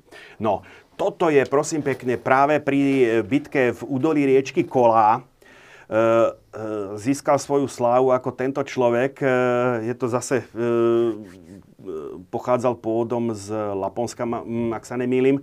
Je to najúspešnejší ostreľovač v dejinách Simo Heihe. Uh-huh. Chlapík pomerne veľmi subtilnej postavy, ktorý pripisuje sa mu viac 500 úspešných odstrelov, aj keď treba povedať, nie všetky dosielili puškou. On si nosil práve so sebou ešte, ešte samopal, aj keď mám pocit, že nie suomy, ale on nosil, uh, odmal, neviem, či MP, MP38 Nemecku mal. Tá, to líce, to je nejaké zranenie? No, k tomu prídem. Toto je fotka robená vo februári uh, 1939 pri vyznamenaní, to je ako to pózuje vyslovene. Dokonca dostal čestnú zbraň. Treba povedať, tento človek mal vynikajúci zrak. On uh-huh. Na 300-400 metrov strieľal bez, op- vôbec optiku nepoužíval, strieľal s obyčajnou puškou, ako skutočne excelentný strelec. A keď sa ho už po vojne novinári pýtali, že prečo nepoužíval optiku, tak ako on tak od, sa tak, ako teda nakoľko mu to, to, to zranenie dovolilo sa tak usmiel, ale hovorí, že to by som musel mať vyššie hlavu a to by ma demaskovalo. Uh-huh. Takže ako skutočne ako, e, bol, to, bol to ako za e, 3 mesiace ako pôsobenie, ako mal skutočne 50, e, zlikvidoval, 5, e, zlikvidoval 500 protivníkov. To sa mu pripisuje cirka. Uh-huh. E, pár dní pred koncom vojny, e, na pre, začiatkom marca, alebo na, tak, e, bol za zranený, ťažko zranený v boji, bol zasiahnutý do tváre, dokonca bol považovaný ako, e, bol položený k mŕtvým, ako si mysleli, že, ako, uh-huh. že, že je už po ňom, ale e, Prejavilo sa to, o čom zase vo svojich spomienkach uvádzajú ako viacerí zdravotníci fínskej armády, že tie nízke teploty ako pomáha, napomáhali zastaveniu krvácania mm. a mnohé, e, síce samozrejme zase omrzliny a tak ďalej, ale paradoxne, že mnohé zranenia, ktoré by v normálnych klimatických podmienkach skončili vykrvácaním, umožnili prežiť tým, tým zranením. Toto bol okrem iného aj e, Hejheho, prí, Hejheho prístup, kde si mysleli, že ako, že je po ňom ako, a e, len nejaký nepatrný pohyb jednoducho ako e, spôsobí, že zistili, že on žije, aspoň tak, takto sa to s ním traduje a vďaka tomu nakoniec, nakoniec, nakoniec prežil. Hm. Takže Simo Hejhe, e, a tuto už sme pri tej technike, ktorú oni používali, Bristol Bullfighter, ktorý, e, ktorý bol, ako by som povedal, základnou, základnou zbraňou ako e, bombardovacieho, bombardovacieho letectva. Treba povedať, že tá prevaha ako to, toho, toho sovietského letectva bola drtivá. To bolo 10 ku 1 bez ohľadu na to, či to bolo stíhacie alebo bombardovacie letectvo. E, je to zase situácia, ktorá nie je nepodobná tomu, čo, čo vidíme momentálne na Ukrajine, akurát, že vtedy e, nemali to, čo, čo, čo je dneska, to sú tie e, protilietadlové riadené systémy, ktoré ako dokážu do značnej miery ten handicap toho letectva vyrovnať. Vtedy akože to letectvo malo na to protizdušnou obranou jednoznačne, jednoznačne návrh. Aj tá doktrína vychádza ešte od tvorcu letectva leteckej vojny, alebo teoretika leteckej vojny Duheta a podobne, bol, že bombardér vždy prenikne. To už ako dneska nám to vďaka práve e, patriotom na Samsom respektíve S-400, S-400 na, S, systémom S-400 na ruskej strane, ako toto dneska neplatí. Takže Bristol, Bristol Buffeter, e, treba povedať, že Fíni skutočne preukázali obrovské, obrovskú schopnosť vynaliezavosti, improvizácie, udržať tieto lietadla a maskovať e, a zabrániť, aby boli zničené na zemi. E, naopak stíhaciu, základnú stíhaciu zložku predstavovali holandské lietadlá Fokker D21. Tam bol trošičku problém, že ten Fokker, on v podstate takisto druhou, druhou najčastejšie používanou stíhačkou bol, boli prvé varianty Hurricaneov ktoré, hovorím, ktoré nie, niečo sa dostalo o, e, oficiálne z Británie, ale ako veľká časť nich išla práve že cez Fínsko. E, tieto, tieto fokery boli dodávky ešte pred, pred vojnou. E, išlo vo svojej dobe už trošku zastarávajúci stroj, ale ako v rukách fínskych, fínskych pilotov, ako e, to ako dokázali hrať vyrovnaný part so svojimi, so svojimi sovietskými e, protiažkami, ktorí lietali na, prevažne na, tý, na lietadlách I-16. A fínske letectvo používalo hak, hákový kríž? No, ako... správna pripomienka. Ten hákový kríž, tá svastika, e, to, sa, to je taký kuriózny spôsob, ako sa to stalo symbolom e, fínskeho letectva. Musíme sa vrátiť do roku 1919. Hmm. Švédsky podporovateľ Fínska, barón, miliár, milionár, dobrodruh, výskumník, Erich, Erik von Rosen podaroval Fínsku ako zo svojich zdrojov, zabezpečil prvé lietadla, bol to Moran Solnier, Parasol, prvé, úplne prvé lietadlo e, fínske, fínske, fínskeho letectva a e, ba, bol to švéd, švéd, treba povedať, baron švédskeho pôvodu. A e, Baron používal ako svoj osobný znak práve akože takúto svastiku. No a to podarované lietadlo práve vybavil týmito bledomodrými e, svastikami a to novovznikajúce fínske letectvo tento systém, tento znak adoptovalo. Čiže to nemalo nič spoločné ako s, s tým, ako sa svastika stala nacistickým ono to bolo, ono to bolo, ono to bolo niekoľko rokov predtým, než sa stala svastika ako symbolom e, e, toho, čo neskôr bolo NSDAP. Mm-hmm. Aj keď teda paradoxne Rozen bol e, prie, príbuzensky spriaznený s Geringom.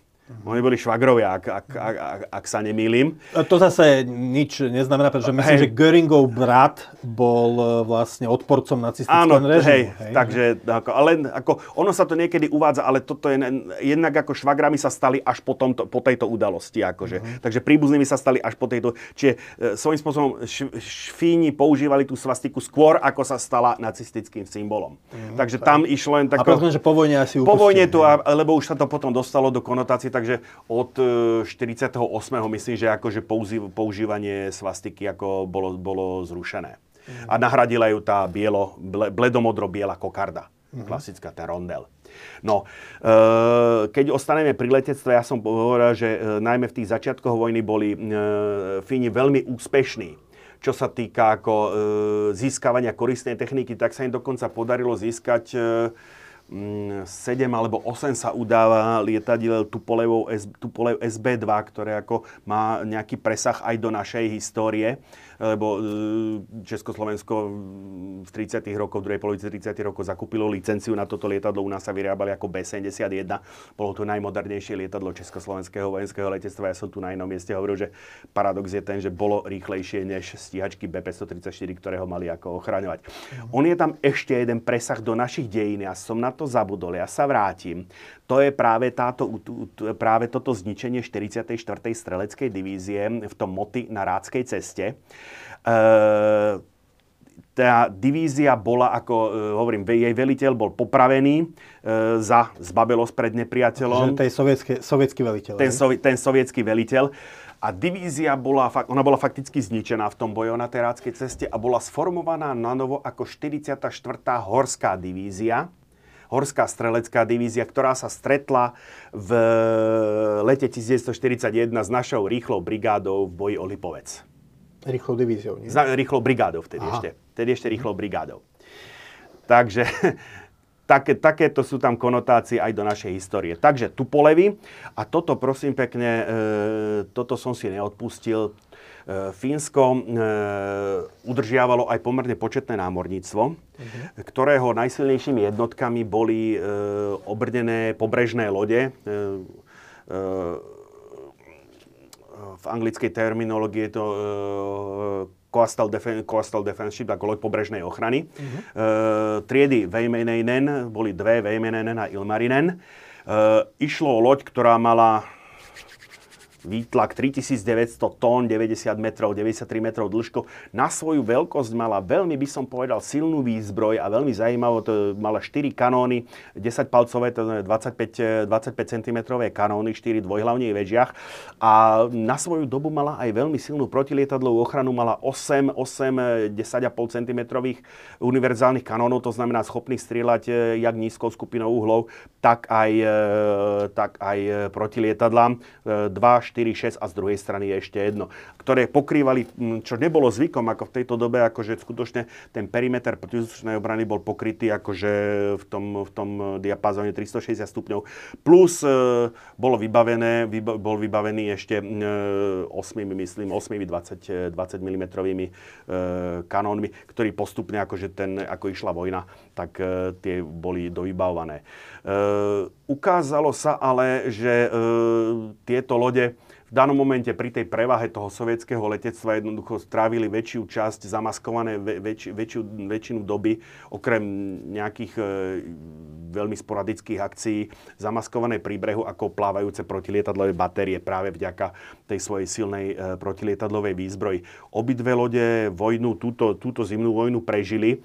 E, až počas tzv. pokračovacej vojny Ilmarinen narazil na mínu. Ale trošku predbieham udalosti. Uh-huh. Vejmonejnen bol po vojne, po, už po pokračovacej vojne na konci druhej svetovej vojny odovzdaný Sovietskému zväzu ako e, vojnová korisť alebo ako reparácia. E, slúžil v sovietskom námornice až do konca 50. rokov e, pod menom Vyborg.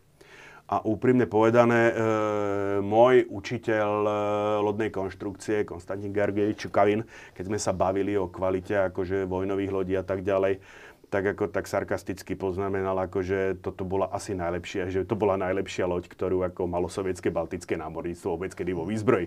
Takže Fíni to stavali jednoducho špeciálne, to bola loď konštruovaná skutočne akože na podmienky, na podmienky Baltu. Uh-huh. Takže toto je ten náhľad e, do tej, sovietskej, e, do tej fínskej výzbroje. Tú sovietskú výzbroj, okrem myslím, že tank T-28 sme nespomínali, to je e, stredný tank s, jedným kanón, s jednou kanónovou väžou a s dvomi, s dvomi gulometnými väžami. To, ten myslím, neviem, ten nie som si istý, či sme spomínali, ten tank T-26 sme spomínali určite. Pri tom, pri stíhacom letectve dvojplošníky I-153, respektíve Raty I-16. Uh-huh. O, tom, o tomto všetkom sme hovorili. Toto boli tie zbranie, ktoré prešli ako e, prešli m, fínskou vojnou. No v dôsledku toho patu, ktorý akože vznikol. E, a, pre, a to boli aj tie očakávania, ktoré povedzme som aj ja mal po tých prvotných neúspechoch, po tom, e, po tom čo e, Rusko muselo vypratať to severné boisko na, ukrajinskom, na, na Ukrajine. Som čakal ako presne, že urobia niečo v tom štýle, čo urobil Stalin po tom prvotnom neúspechu na začiatku roku 1940.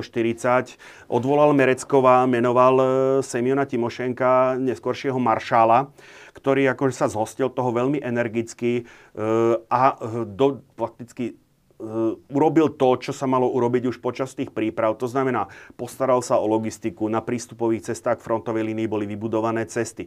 Začal sa trénovať ako vyslovene, dokonca boli v zázemí postavené makety Mannerheimovej, tých bunkrov Mannerheimovej pevnosti, kde sa vyslovene cvičil ten boj, dobíjanie. Bol vytvorený e, popri ako derivát tanku KV-1, bol vyrobený, vytvorený tank KV-2, vybavený 152 mm hufnicou, ktoré je zbraň špeciálne určená ako na ničenie, akože na, na ničenie bunkrov, bunkrov a pevností. Takže e, došlo k zdokonaleniu vybavenia. E, boli vytvorené jednotky lyžiarov, ktoré samozrejme v tých začiatkoch sa nemohli rovnať akože bytosti a skúsenosti tých fínskych lyžiarov, ale ako keby Červená armáda našla o rok neskôr e, pod Moskvou. Mhm. Takže e, vďaka práve svojím spôsobom napriek by som povedal, sovietská červená armáda, najmä v osobe Semiona Timošenka, neskôr e, bol, ktorému potom mm, to víťazné ťaženie v od 1. februára do polky marca, kde sa podarilo prelomiť tú Mannerheimovú líniu. Ten prvý útok, druhá bitka pri Sume, tam ešte Fíni dokázali odraziť ten útok, ale ako e, Timošenko potom reagoval e, presunutím, presunutím ťažiska útoku, to je ten prvý útok, ťažiska útoku na ľavé krídlo, kde dokonca e, v rámci delostreleckej prípravy útočiace z Červenú armádu podporili lode palbou z ťažkých diel lode Balckej flotily a 21. februára došlo k prelomeniu Mannerheimovej línie a jednoducho medzi Helsinkami a e, prelomeným frontom e, stálo už vyslovene len zo pár, zo pár e, nepočetných e, fínskych divízií. Tam dokonca nepomohlo ani to, že bol prisunutý e, na podporu štvrtý zbor práve pod vedením generála Talvelu. E, novovytvorený zbor, jednoducho ten už nedokázal tú, tú, tú situáciu zvrátiť. Takže Fínom napokon neostalo nič inšie, než začiatkom marca, teda na prelome februára, marca, požiadať o mier. Takže nasledovalo rokovanie v Moskve, alebo mierové kapitul, doslova do písmena kapitulácia, kde Fínsko prišlo o túto oblasť, jednak polostrov Rybačí a celú fakticky Karelskú šiu aj vrátanie Výborgu, e, Výpury, ktoré bol premenovaný, ktorý bol premenovaný na ruský Výborg. Takže tá hranica sa posunula až sem fakticky celú tú Kareliu. E, to Fínsko stratilo. E, Fíni na to reagujú. Toto je prosím pekne práve deň vyhlásenia, 15. marca myslím, že vyhlásenia tej moskovskej mierovej zmluvy, deň vlajky, vlajky na polžrde. Tento stav trval potom do júna 1941, kde sa Fínsko ako práve e, nezmieriace sa s touto situáciou pridalo k Nemecku, e, k jeho plánu Barbarosa, ale zase treba povedať, že Fíni viac menej e, si brali, mali ambíciu vziať si len e, späť len to, čo im, e, to, čo im ako bolo vzaté, aj keď ako táto modrá čiara ukazuje, by som povedal, ten najzdialenejší postup tých e, fínskych, e, fínskych jednotiek, lenže tú čiaru na severo od Onežského jazera, to je toto, treba brať s veľkou rezervou. Tam prakticky e, súvislá frontová línia neexistovala. To boli mm. ako len jednotlivé, jednotlivé e, viac alebo menej opevnené, opevnené palposty. E, tam, tam aj z klimatických podmienok, aj z hľadiska zásobovania, tam e, jedno, je, celkový front neexistoval. Tie hlavné boje sa opäť odohrávali na e, tej Karelskej ší, a respektíve medzi jazerami, Lado, medzi Ladožským a Onežským jazerom, kde e, Fíni držali ten front severne, severne zúčastňovali fakticky blokády, blokády Leningradu zo severnej strany, ale ako napriek naliehaniu Nemcov e, ďalej e, držali pozície na rieke Svier a už nejakým spôsobom ďalej e, nemali ambíciu postúpiť.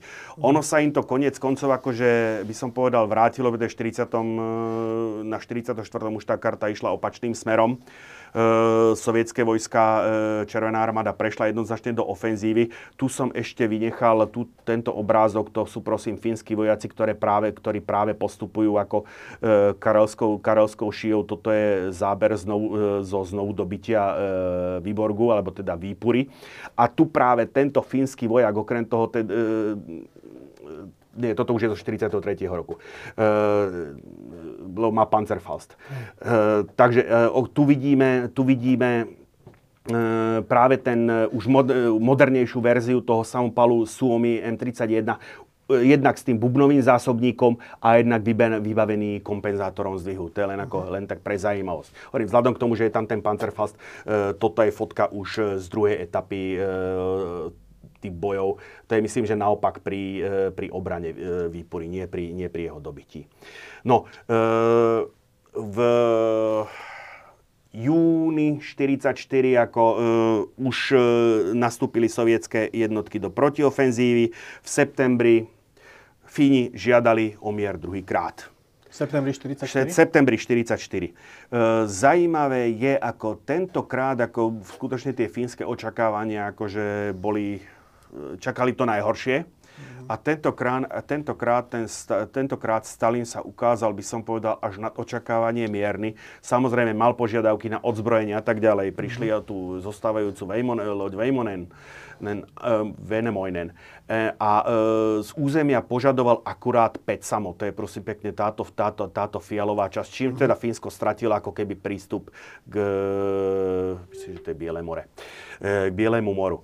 E, ale akože okrem toho samozrejme boli tam nejaké politické požiadavky, ale v zásade akože to Fínsko e, v tej fínskej spoločnosti zavládlo skôr také uľahčenie. Čakali, že to bude horšie. Ono má to svoju logiku. E, pre e, Stalin sa v danom momente sústreďoval na stred Európy. Mm. A aj tá udalosti z toho roku 39-40, ten huževnatý fínsky odpor, mu jednoducho tá logika mu hovorila netlačiť na pílu, viac než je mhm. bezpodmienečne nutné. Zvlášť, že jednoducho aj Fíni si z toho urobili svoj záver a na ďalších 40 rokov jednoducho e, nasledovalo to, čo mu hovoríme finlandizácia. To znamená, kde fakticky zahraničná politika e, Fínska bola nechcem povedať podriadená, ale ako keby koordinovaná s Sovietským zväzom, ako v žiadnom prípade neprotirečila Sovietskému zväzu. E, boli výrazne redukované fínske ozbrojené sily. Sovieti dokonca získali e, na, myslím, že 50 rokov prenájom e, základne Porkala. Z mne neznámych dôvodov, nezistil som prečo jednoducho 56. akože na jej ďalšie používanie rezignovali možno im už nebola treba. E, v zásade v sovietské jednotky mali ako zaručený voľný, prís, voľný pohyb po fínskom území, e, alebo voľný prechod fínskym územím pri zásobovaní e, svojich základní na fínskom území, lebo Porkala to bola len jedna, ich bolo viacej. Aj keď teda v priebehu 50. rokov všetky boli, najmä po Stalinovej smrti, všetky boli akože uvoľnené a až potom do už 60. 70. až do 80. rokov už sovietskí vojaci priamo na fínskom území neboli. Čo ale bolo... Nebola výnimkou to ten polostrov Hanko? Uh, aj, aj ten polostrov Hanko, akože to bolo ako v 50. neviem koľkom to bolo, to bolo uvoľnené. Uh-huh. Hej. A hovorím, po Stalinovej smrti, po Stalinovej smrti už na využívanie týchto základní, ako to bol práve tie ten... ostrovy v, tie, vo Fínskom zálive? Tie, tie si samozrejme podržali. Uh-huh. Uh, po Chruščov, v Chruščovom období, keď došlo k drastickej až by som povedal, tak, tak drastické redukcie ozbrojených síl, že to až vyvolalo ako, e, by som povedal, opozíciu zo strany armádneho velenia. Zrejme ako aj toto zapadá do toho, do toho obrazu jednoducho, že v, t- v, t- v druhej polovice 50. rokov, mm. že boli tie fínske základne akože opustené. Ono zase ovládali kompletne, vďaka Pribaltike ovládali kompletne južný breh a e, treba povedať, že m, v týchto doboch bolo jasné, že to Fínsko neurobí nič, čo by sa Sovietskému zväzu nepáčilo. A treba povedať, že e, v Estónsku, v Estónsku a pri Leningrade bol, vyslovene boli udržiavané jednotky, ktoré by boli zasiahli, keby bola nejakým spôsobom, to bolo platilo celú studenú vojnu, jednotky, ktoré by boli zasiahli, keby bola nejakým spôsobom, buď sa to Fínsko nesprávalo tak, ako by Sovietský zväz chcel, alebo by hrozila intervencia zvonku, keď to takto poviem. No, e, tvorcami to, čo sa nazýva finlandizácia, ako tak v populárnej literatúre, e, v odbornej literatúre sa to nazýva doktrínou e, Paskyho Kekonenovej doktríne, e, Paskyho ke, ke, Kekonenovej doktríne, dok, doktrína. E, boli jeho tvorcami bol e, prezident Paskivy, ak si pamätáš, to bol ten, ktorý vyjednával ako pred zimnou vojnou, nestal sa myslím, že 7. prezidentom. Jeho nástupcom bol Urho Kekonen, tento vládol do roku, od roku 48 po rok 56. E, Kekonen vládol od roku 56 po rok 82 alebo 3, si presne nepamätám. A je s prezidentstvom e, Urho Kekonena sa kryje pozícia ministra zahraničnej veci Ahti Karia Leitnena, e, ktorý bol o ktorom sa počítalo, že bude Kekonenovým nástupcom na pozícii prezidenta. Všetci títo traja páni boli výraznými proponentmi toho, tejto politiky finlandizácie. Akurát e, Kairalainen e, jednoducho nezvládol svoju vášeň k alkoholu, takže toho potom vyradilo vo finále z politického života. Prezidentom sa stal niekto iný treba povedať, že, a to je takáto obdobie, to je to, takéto rozporuplné obdobie čiastočné, ako to, to Fínsko bolo kritizované, niekedy až dehonestované pre tú svoju servilitu k tomu Sovietskému zväzu. Na druhej strane treba povedať, že to bola čisto účelová politika a napriek tomu, že aj Kekonen bol akože vedený, ja myslím, že ako agent a tak ďalej, ako e, dbali aj títo fínsky politici vždycky na to a ten sovietský zväz to viac menej rešpektoval, že sa zdržal aj to Brežneho, aj to Chruščov, aj to Brežneho vedenie sa zdržalo otvoreného zasahovania do fínskych e, záležitostí. Fínsko si mohlo ponehať svoj demokratický režim postavený ako na, e, súťaž, na súťaži politických strán e, so zachovaním tých ľudských práv, ako, ktoré ako sú, by som povedal, v súlade so západným štandardy. Ale zase tam práve sa prejavila tá disciplína e, tej fínskej spoločnosti, kde jednoducho bol daný úzus, sovietský zväz sa nekritizuje, o sovietskom zväze sa nehovorí a celá spoločnosť až do konca 80. rokov toto svetila. Ono, že to, hovorím, tí, tí politici, ako aj dneska v populárnej literatúre, občas ako sú obviňovaní, či už Kekonen alebo Páskyvy, sú obviňovaní ako z takej tej servility a podobne tá finlandizácia má e, dosť často taký ten pejoratívny nádych. Treba povedať, že to bola účelová politika a treba povedať, že to bolo politika, ktorá akože, e, by som povedal, viedla k úspechu alebo to je na záver, ako jednoducho tá spoločnosť ako prešla tým ťažkým obdobím e, tej studenej vojny, by som povedal, ďaleko menej zlomená alebo ďaleko menej poškodení, než napríklad akože Československa, Československo, Češi a Slováci, ktorí sa stali natvrdo súčasťou toho východného bloku. A nejaký pokus v tom 68., ktorý možno, že bol niekde v kútiku duše, si viacerí mysleli, že by to mohlo vyústiť práve do nejakej tejto fínskej cesty a podobne.